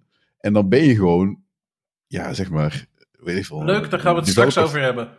Juist, dat is, dat is de juiste manier. En dat is ook, als iemand dat zegt, dan weet je ook, oké, Ja. je gaat nu, je loopt nu te, te, te veel inhoudelijk, zeg maar. Laten we het daarover hebben. Blijf Helemaal hangen naar de eens, stand-up. Volgende. Dat moment, zeg maar, dat blijft hangen naar de stand Dat, moet je, dat is volgens mij misschien nog wel een aansluitende tip. Je Ja. moet zorgen dat je de, de, de, de tijd of de plek biedt dat Ja. mensen dat kunnen doen. Want als je dat niet doet, dan wordt die stand-up in één keer de enige mo- vergadermoment, wat het dan in Mhm. Nederland wordt dan, om dat te doen. En dan wordt die 10 minuten wordt half uur of langer, zeg maar. En dat moet je niet willen, nee. Want dan gaan mensen ook denken van, ja, shit, moeten we weer naar die stand-up. Ja, dat moet je niet doen. En je moet gewoon de mensen dus de kans geven, oké, die, die, die 10 minuten up, eruit stappen. En als jij niet geïnteresseerd bent in dat onderwerp, ja, gaan we gewoon verder met je werk. En ik dus verplicht ook mensen niet om naar de stand-up te komen. Die vind ik wel lastig. Ja, dat is het ook. maar ze komen toch wel. ja. Ik heb er één eh, probleempje mee gehad. Eén iemand die op een gegeven moment niet meer kwam opdagen. En ja. toen kreeg ik van een manager te horen: ja, diegene snapt niet meer wat hij of zij moet doen. En ja, precies. Wat? Ja, oké, dan moet die gewoon naar de stand-ups komen. Naar stand-up? Maar... Nee, die, die, die bleek overspannen was te zijn. Wel aan het ja, dat had ik verder niet door. Nee. Ah, oké. Oh, en we hadden geen afspraken over dingen die af moesten. Dus ja, dan ga ik er niet achteraan vangen. Nee, dat snap ik. Ja. Ja, het is ook wel lastig. Dat, is, dat is lastig. En als je, niet, niet, als je weinig, met dat soort projecten ook, als je weinig begeleiding mm. hebt, dan is dat, uh, ook al heb je misschien niet veel te doen, of, of, wel, maar gewoon al het gebrek aan begeleiding en het gebrek aan, aan visie en aan strategie, zeg maar, kan voor mensen al uh, zo stressvol werken dat ze bijvoorbeeld in een burn-out belanden. Ja, als, ja, dat, klopt. Dat, uh, dat, dat, dat bleek, dat was iets wat ik geleerd heb in de afgelopen tijd. Ja, ja. ja. ja. Dat, uh, dat was wel een, een life lesson learned, zullen we maar zeggen. Ja, precies. Nou, dat is tip 2. Tip 2. um, Had jij nog een goede tip? Ja, zal, zal ik naar mijn tips gaan? Ja, doe maar. Ik heb twee tips. Eentje was uh, impromptu, maar eentje had ik al. Uh, maakt verder niet uit welke eerst was. Maar, uh, maar mijn vriend Jamal, uh, die is, nou, lang verhaal kort, die, die, die wou een carrière switch, vrij radicale. Hij wou meer richting radio gaan, want dat was zijn passie. En, ja, en ik ben er best wel trots op, want hij, het is hem nu dus gelukt. Terwijl, nou ja, we, we kwamen bij elkaar en drie maanden later was ik zwanger. En hij zat net in die fase dat hij zichzelf soort van aan het herontdekken was. Dus hij was helemaal bang van, ja, hoe gaan we dat dan doen? Ik moet werken en uh, ik moet providen. En toen hebben we een beetje afgesproken, ja precies. toen hebben we een beetje afgesproken van, nou, dat lukt op mijn salaris ook wel. Ja. Jij gaat drie dagen per week, ga jij proberen dat op te zetten. Ja. Terwijl ik uh, het geld binnenhaal voor nu, zeg maar. Ja, precies. Ja. En, en, en dan kijken we gewoon hoe ver dat gaat. En nou, hij heeft echt super veel voor elkaar gekregen. Mhm. En um, nou, zijn, zijn passie is dus echt radio. Maar radio is een heel moeilijke wereld om in te komen als je geen ervaring hebt. Ja. En geen netwerk en niks eigenlijk. Ja. Uh, hij heeft uh, alleen, uh, dus waar we het voor de opname het al even over hadden, een, een amateurradioshow met, met zijn vrienden op internet. Mm Maar nu heeft hij dus NTS. dat is een, een radio. Ken je NTS? Ja, ik, ik zit nu NPS, maar NTS was toch... Nee, NTS is een radiozender uh, uit Engeland. Oh, nee, dat weet die ik wel, uh, ja, het is, um, het is, ja, het is radio best wel uh, gro groot. Um, op verschillende plekken in de wereld ook. En um, daar heeft hij nu zijn pilot morgen vanaf 1 uur Nederlandse tijd op nts.live. Mm uh, kun je die beluisteren. En het gaat, uh, dat vind ik het mooie, want het is zo authentiek van hem. Het is mhm. dus radio en country. Hij, is, uh, hij oh. heeft een, een, heel sterke interesse en heel veel kennis van countrymuziek. Daar is hij heel erg mee opgegroeid. Echt? Ja. En hij, zijn, ja, een beetje achtergrond, zijn moeder is Brits-Jamaicaans. Mm En zijn vader komt uit Sierra Leone. En zij Gaat je een vuist omhoog? Ja, ja. Um, um, maar jij bent Tunesisch vooral, toch? Ik ben Afrikaans, weet je. Dat, ja, dus, dat, ja. dat telt gewoon. Sierra Leone, dat is allemaal een beetje hetzelfde. Afrika is toch een land? ja. Zo is het samen. Maar waar, waar, komen volgende generaties komen ook? Uh, mijn, ouders, mijn ouders komen. Nee, nee, die komen. Is niet, niet uit Sierra Leone. Mijn ouders komen uit. Die zijn geboren in Tunesië. En van oorsprong zijn ze Libisch. Dus ik claim gewoon Afrika in Noord-Afrika. Dat is allemaal, eh, dus dat, dat is zeg maar waar mijn ouders vandaan komen. Ik ben geboren in Nederland. Dus, dus verder, ik spreek alleen Ik ga nu nou, zo wat opzoeken waar Sierra Leone ligt en of het wel Noord-Afrika is. Maar... Nee, het is nee, nee, nee, nee, nee, dat is West-Afrika. Nee, nee, nee, dat is West-Afrika. Dat wist ik het wel. Maar Libië is toch ook best wel West-Afrika? Nee, ja. Dat is toch hartstikke in, in het midden. Je hebt uh, noord Oh, wacht, ik denk aan Liberia. Precies, mm. dat, wil Ik net, dat, dat dacht ik al, ja. Nee, klopt, die, die hou je makkelijk door elkaar inderdaad. Ja. Uh, nee, maar goed. Maar goed, ja, ga verder. Ja, uh, zijn, zijn country ding, hij is daar dus mee opgegroeid. Zijn ouders, die speelden best wel veel. dus het is voor hem een soort van nostalgisch, maar hij struggelde altijd een beetje met van... Hé, hoe kan het nou dat ik die country muziek, wat, wat is dat toch? Dus hij is dat een beetje gaan ontdekken. Mm -hmm. en toen is hij achter heel veel dingen gekomen, um, een soort van hidden roots, dat, dat er heel veel country is... Uh, voor een groot deel gebaseerd op uh, de banjo bijvoorbeeld. Is een, van oorsprong een Afrikaanse. dat weet ik. Wacht even. Stop, stop, stop, stop, stop. ik luister, ik, sinds kort, dat is heel. Dit, dit moet ik nu, sorry, deal with it. Bobby Lee, dat is zeg maar een Koreaanse stand-up comedian. Die op YouTube, ja, ik vind het geweldig, gast, humor. Dat is ook allemaal, alle grappen maakt hij, zeg maar. Super lompe jongen, maar wel echt tof. Maar die had dus. Uh, shit, die jongen is overleden. Dat, dat, dat, Paul Mooney. Paul Mooney is overleden. Dat is, dat is een, een van de stand-up comedians. Echt oud. Mhm. Maar die uh, kwam een andere zwarte stand-up comedian tegen. Hij zei, nee, die, die kwam Bobby Lee tegen. Die zei van. Hey, die chopsticks. Those are African. En dan liep hij door. Hij zo. Wat? Wat? dus die andere zwarte comedian, die, die dus hadden het dus over hem. Hij zei, ja, die zat ook tegen hem. Hij zei ook van de banjo, die is Afrikaans. Dus de, de, hij zei, alle... alle Alles is Afrikaans. Ja, de, de banjo kwam uit Afrika. Dat is een van de instrumenten die dus mee, mee, mee, zijn gegaan. En hij zegt van ja, alle muzieksoorten die in Amerika gespeeld worden, die zijn gewoon Afrikaans. Afrikaans, ja. Nou ja, country is dan wel, het, is, het ligt iets genuanceerder, want het is wel echt een mix. Er zitten ook bijvoorbeeld heel veel Ierse invloeden ja, in, okay. bijvoorbeeld. Maar okay, en het jodelen, jodelen is weet, natuurlijk... Ik weet niet of je weet wat, hoe de Ieren zich noemen. Weet je dat niet? Nou... De, de, de, de Ieren zeggen, oh, yo, we're the blacks from Europe. Die vinden zich, zeg maar, omdat ja, zij een beetje de buitenstanders... zijn. En juist, en zijn de buitenstaanders en zo. Zo noemen ze zichzelf ook. Maar goed, dat Ja, en historisch gezien werden ze ook niet als wit beschouwd. Mm. Maar goed, dat is Zie allemaal... Je? Zie je? Uh, maar nee. dat, dat, dat, dat wordt wel altijd... Een hele verhaal, ja. Ja, ja, maar het wordt wel een beetje aangehaald om uh, sla slavernij te down. Ja, precies. Maar goed, maar goed banjo. Uh, ja. banjo, inderdaad. Wat trouwens ook uh, leuke feitjes is, doedelzakken zijn ja. niet Schots, zijn Turks. Ja, maar goed. Die wist maar dat, dat oh. heeft verder niks met de country te maken. Maar goed, dat, dat soort dingen. Hij kwam er dus achter dat, dat, dat banjo bijvoorbeeld een Afrikaans instrument was. Dat er ja. heel veel beroemde countrymuzikanten dat, dat, dat die eigenlijk gewoon keihard uh, uh, mensen hun rest hebben gejat die Afro-Amerikanen waren. Uh, mm-hmm. Heel veel tokkel, signature tokkelstijlen bijvoorbeeld, ja. hebben Afrikaanse invloeden omdat het Afro-Amerikanen waren en die werden overgenomen. Nou, het hele ja, appropriation. Dus heel country is eigenlijk, net zoals bijna, net zoals eigenlijk al je favoriete genres, zijn ontzettend gewhitewashed. Um, dus daar kwam hij achter en hij kwam er ook achter dat er een heel grote stroom in West-Afrika is van muzikanten die country maken. Uh, dus hij, hij, wil, hij heeft een serie voorgesteld over dit soort dingen. Ja. En het heet Reimagining Country. Ah, cool. uh, uh, en daarvan, toen hebben ze dus gezegd van kom een pilot doen. Mm -hmm. En die airt hij dus morgen. Dus cool. NTS Live. NTS Live. Nice. NTS.live, ja. En misschien als je denkt dat je country kut vindt. Dan, en hoe laat? Om één uur Nederlandse tijd. Ja, ik, weet je wat mijn country was? En ik, ik, ik heb, omdat we muziekles, want mijn, mijn muziekleraar die vertelde het wel. Die zei van, ja, die country Amerikaans, daar zat ook veel zwarte artiesten. En dan heb je rhythm and blues, zeg maar. Dus er zit echt overlap in.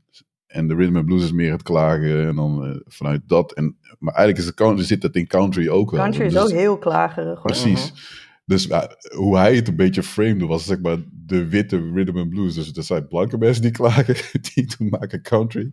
En zwarte mensen die maken de rhythm and blues, zeg maar. Ja, maar, maar dus country zijn... is dus eigenlijk ook helemaal niet zo wit als je denkt. Precies. Ja. Dus ik vind, weet je, muziek is muziek. Maar goed, dat is in Amerika, ja, sommige dingen liggen gevoelig. Dus dat, is, dat laten ja, we daar maar niet in duiken. Het is vooral, denk ik, dat er gewoon zoveel heel erg beroemde country-artiesten zijn. Ja. Die dus gewoon... Uh, gewoon gemaakt zijn door andere mensen die nooit de credits hebben gekregen. Klopt. Mm. Dus ja. daar uh, gaat een heel veel over. Maar ja, dus nogmaals, als je country heel kut vindt, zou je denken dat je het heel kut vindt, maar laat hem je overtuigen, want hij heeft echt wel ja, heel precies. interessante ik dingen. ben benieuwd. Uh, ja, spreekt, ik kan helaas om één uur heb ik weer meetings, maar ik hoop dat ik het kan terugluisteren. Ja, dat is nog een goede segue inderdaad. Uh, de volgende dag is het ook terug te luisteren in een, cool. op hun homepage. Cool. Nice. Dat is tip 1. En dan de tweede tip uh, gaat iets korter zijn, hopelijk. ik hou mijn mond, weet je. ik nee, we, snel we, we, Dan zorg ik wel voor de segways. Komt helemaal Mooi. Ja, precies. Normaal ben ik het, weet je, elke keer. Uh, maar um, uh, door jouw uh, Beverwijk computermarkt verhaal bedacht ik me opeens Gamesmuseum in Zwolle. Als je oh, die nog nooit hebt. Ja. ja. Ik weet niet of jullie er wel eens zijn geweest. Ik ben er wel geweest. Ja. Heel goed. Um, ik ben er uh, op aanraden van een vriend van mij die in Zwolle woont. Uh, die misschien ook wel eens leuk is om me uit te nodigen trouwens. Die is uh, vooral game developer. Oh, cool. um, maar die, die um, raden dat Games Museum in Zwolle aan. Daar zijn we toen heen mhm. geweest. En het is zo vet. Het is mhm. eigenlijk begonnen met een stelletje. Die in het eind jaren negentig begonnen die spelcomputers te verzamelen thuis. En dat bleef maar groeien. Toen hebben ze een museum opgezet en nu is het echt een gigantisch museum. Met uh, rijen en rijen van elke spelcomputer en een ander soort computer die je maar kan bedenken. Je kan alles aanraken, je kan met alles spelen. Dus je kunt text-based adventures op een, op een, uh, uh, een arcadekast. Je kan Commodore 64. Je kan alles wat je kan bedenken, kan je spelen. Je kan al die apparaten kun je aanraken. Mario Kart op een, op, uh, op een Gamecube bijvoorbeeld, dat kan ook. Ja. Dus heel vet. En het is ook uh, nog eens open. Ga, ga, ik even flauw zijn? Want uh, ik ben zelf uh, naast allerhande hackerspaces zoals Hack42 en ja. RefSpace Den Haag, ben ik ook deelnemer van Awesome Retro in Awesome Space Utrecht. Ja. En wij doen heel veel samen met het Games Museum in Zwolle. Zwolle ja qua, qua collectie en qua, qua vooral uh, het repareren van spullen. Wij hebben um, repair weekends, dat gewoon arcadekasten, andere Heerlijk. oude hardware, gewoon lekker analoge zooi uitfluiten en, en repareren. En uh, dat doen we heel veel uh, in samenwerking ook met de mensen uit Zwolle. Lijkt me zo leuk om te doen. Het is een leuke, leuke community. Maar dat is zeg maar die. Dat nou, nu en Awesome Retro, Awesome Space is ook open. Ja. Ik weet alleen niet wanneer en hoe en wat. Uh, ik ben er zelf deelnemer, dus ik heb gewoon een sleutel, dus ik kan daar naar binnen. Um, nu weer. Dan uh, moeten ze jou maar even bellen. Je telefoonnummer staat in de uh, uitzending. Ja, daarom. En daarnaast ben ik ook, kun je ook mijn telefoonnummer.nl, dan kom je bij mijn website. Dus als je een beetje kan reverse DNS, dan kom je ook wel achter mijn 06. hmm. die Dit is weer wederom een uitdaging. Ja, daarom. Challenge om het om bij elkaar te rappen, zeg maar, omdat bij, bij Neus op tafel zijn, dan heb je die community waar ik het eerder over had. Dus als je dan, uh, ja, Patreon, je, je ze, dan hebben ze ook één keer in zoveel tijd hebben ze meetups. En we hebben één keer, dus in die Awesome Space hebben we een meetup gehad. Dus dat, dat ken ik wel. Dus ik ken die, het museum in Opgezolder ken ik niet. Die, uh, want ik, ik kwam daar en ik, ik, dat was, stond een MSX, zeg maar. Dat is voor mijn jeugd dan. Dus ik, oh, MSX. Want ik was niet van de Commodore 64 en dat is dan de vijand, tussen aanhalingstekens. Niet, uh, dat, is, dat is gewoon de vijand trouwens. Jullie maar, hadden uh, geen enkel mogelijke video- en geluidsmeuker. Dat is echt bagger. Anyway. Je weet echt niet. Je hebt nog nooit een MSX aangeraakt. Jawel. Echt, je weet niet wat je zegt. MSX2 was superieur. Ja, de MSX2. Ja, hallo. Ja, er zijn er acht van in Nederland ooit verkocht. Nee. nee, de MSX2 was een redelijk succes.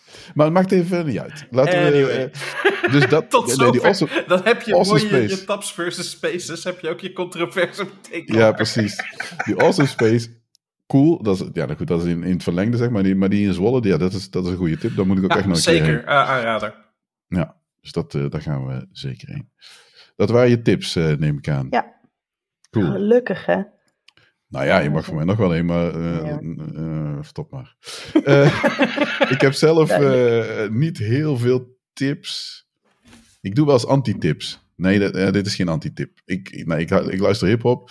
Er is één nummer. Waar, ja, dit is eigenlijk gewoon een tip die ik gewoon nu een beetje zo tussen verzin.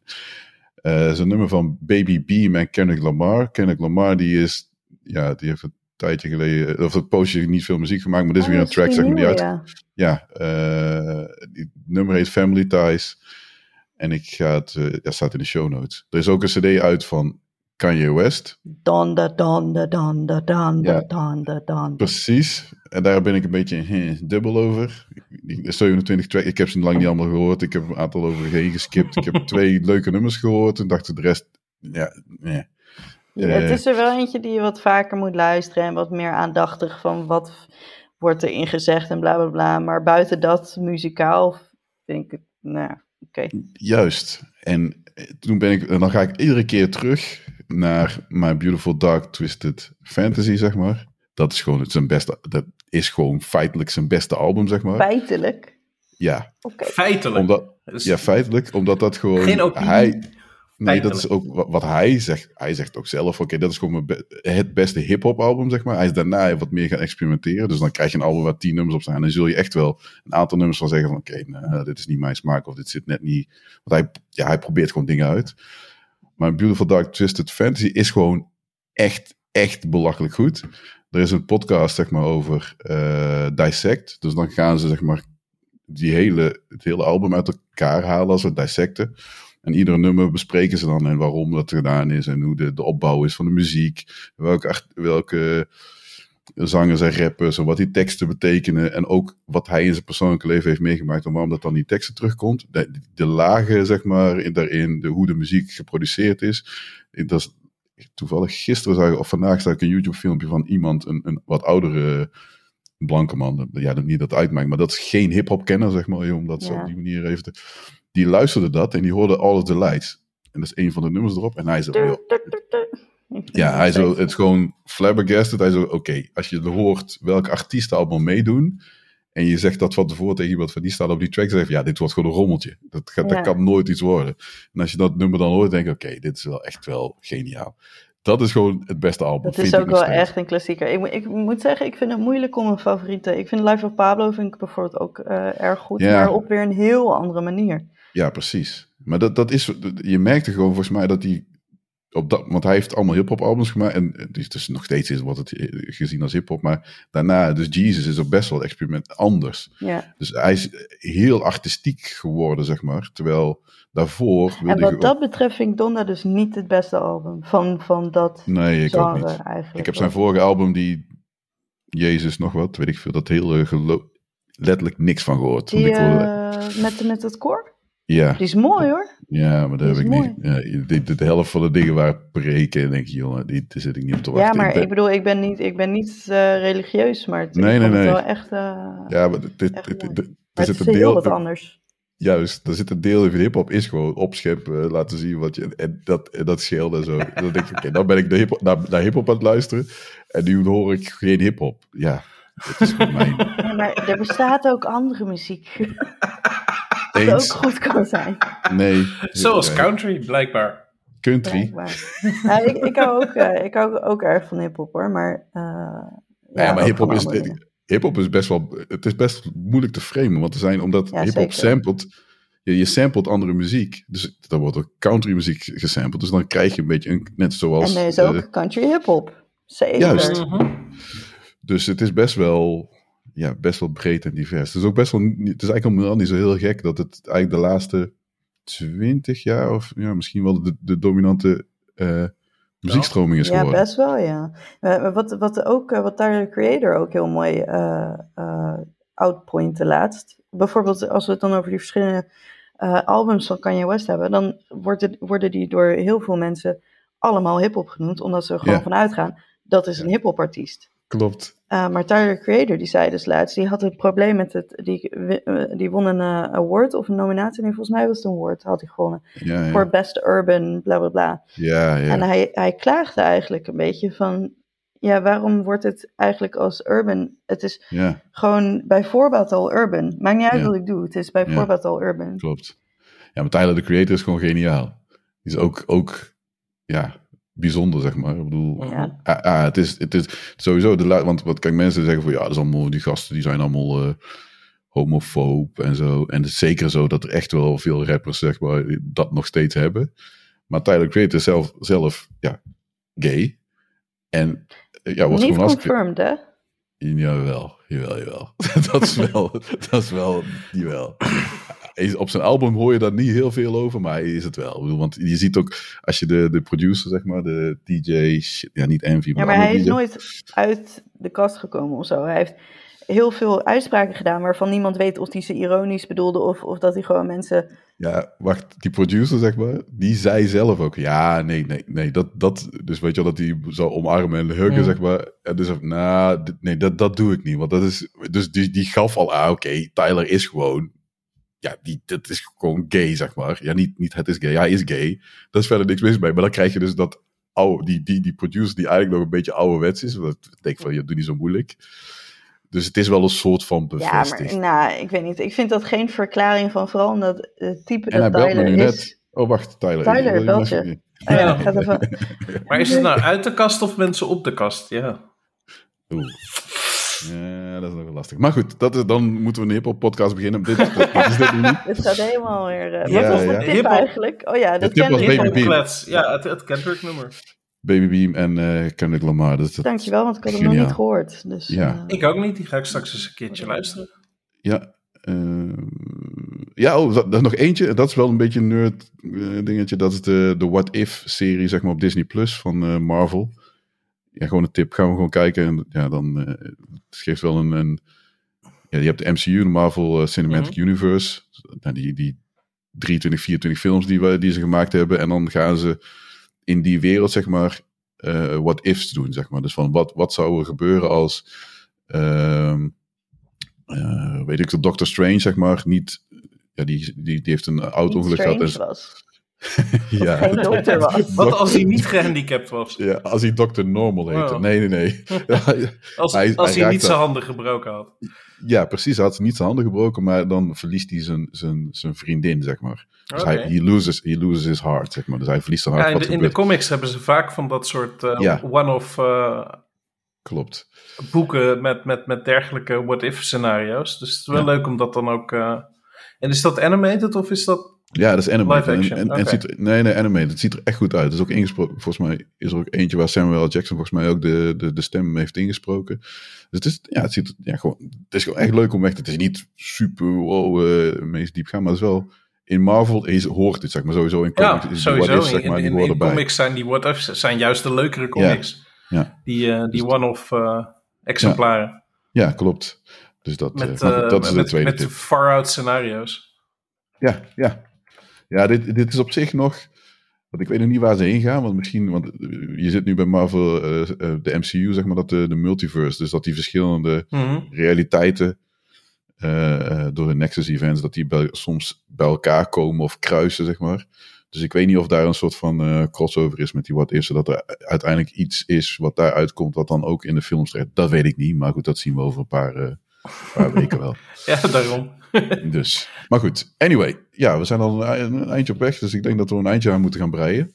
Ja. Eh, ik wil je als eerste bedanken, eh eh Anne-Jan. Dankjewel. Dat is interessant. interessant gedaan. werk wat je doet. Eh, Dat- dat- ja, dat sowieso al, al jarenlang. ja, ja, precies. Een leuk eh, eh, kijkje in de keuken, zeg maar, bij de overheid. Ja, dat is, pff, ik kan nog een hele podcast, ik kan nog zo twee uur vullen Met... een boek schrijven. eh, Ja, boek- gaan we misschien ook wel doen. Sowieso komen er nog eh, lezingen en, en dergelijke in de komende jaren Ja, op ja. eh, allerhande events en, en, en ehm, eh, Ja. congressen. Eh, want ja, de- dit, dit, het is ook wel een uniek iets. We hebben ook een soort van wel een firewall die tot aan Hugo de Jonge reikt. Die Ja. ons beschermt voor een boel overheidsgezeik wat je normaal hebt. Ja. En tegenwoordig hebben we die er wel bij, maar vooral de eerste maanden hadden we Mhm. gewoon compleet vrij spel om, om, om, de routes te Ja, om. Onze, ja, om onze structuur daar neer te zetten. Zoals wij die wilden. En dat is wel een uniek iets ook. Ja, ja, zeker. Ja. Ja, dus die urgentie, die, er komen toch Ja. mooie dingen uit. Ja, Dus dat, zeker. Dat is wel mooi om te horen. Ja. Dus eh, Dus, daar, ho- daar horen jullie nog wel meer van in de komende. Cool. Als er, als er weer congressen zijn en zo. Met, Ja, met ja, ja. mensen fysiek bij elkaar. Sowieso. In gebouwen. En, Sowieso, en gaan of we in op veld. sowieso gaan we in de show notes gaan we nog wat dingen opnemen, zeg maar. Dus, dus nou, hoe we op Twitter, dat, dat, dat, dat komt allemaal goed. Twitter, LinkedIn meestal. En, en eh, ja, goed, Ja. alle links die relevant zijn vanuit de, van de aflevering, die zetten we in de show notes. Dus dat eh, weten mensen dan op die manier te vinden. Dus, oké, nou, dankjewel. Dankjewel, Paulien. Graag gedaan. En- Ja, leuk. Voor de luisteraars, tot de volgende keer. Eh, je kunt ons voor extra informatie kun je ons vinden op de codeklets.nl site. Daar kun je zien hoe je bij de Slack kunt komen. Onze Twitter-account. op LinkedIn zijn we inmiddels ook te vinden. Ehm, ja, de site. Ik heb een pull request. Ja, hij beeldt nu niet, helaas. Sorry. Paulien, ik zal niet meer typen. ik heb een te luidruchtig toetsenbord. ja, ik, uh, ik, herkenbaar. Maar uh, hoe heet het? De, uh, de, de, de links, zeg maar, die gaan we voor Codeklets en alle spullen die relevant zijn, die gaan we updaten. Er zijn een aantal dingetjes, dat de, de contactgegevens voor ons. Uh, hoe je ons eventueel kunt steunen. Uh, dat wordt wat uitgebreid. Dus die pull moet ik even er doorheen drukken. En dan staat dat ook uh, online. En dan kun je daar onze gezichten ook zien trouwens. Want mensen willen soms ook graag zien hoe wij eruit zien. En, dat dus willen dat. ze niet. Dat denken ze maar. Ja, daarna hebben ze spijt. Dat, dat klopt. Oké, okay, nou, later. Doeg. Hoi hoi.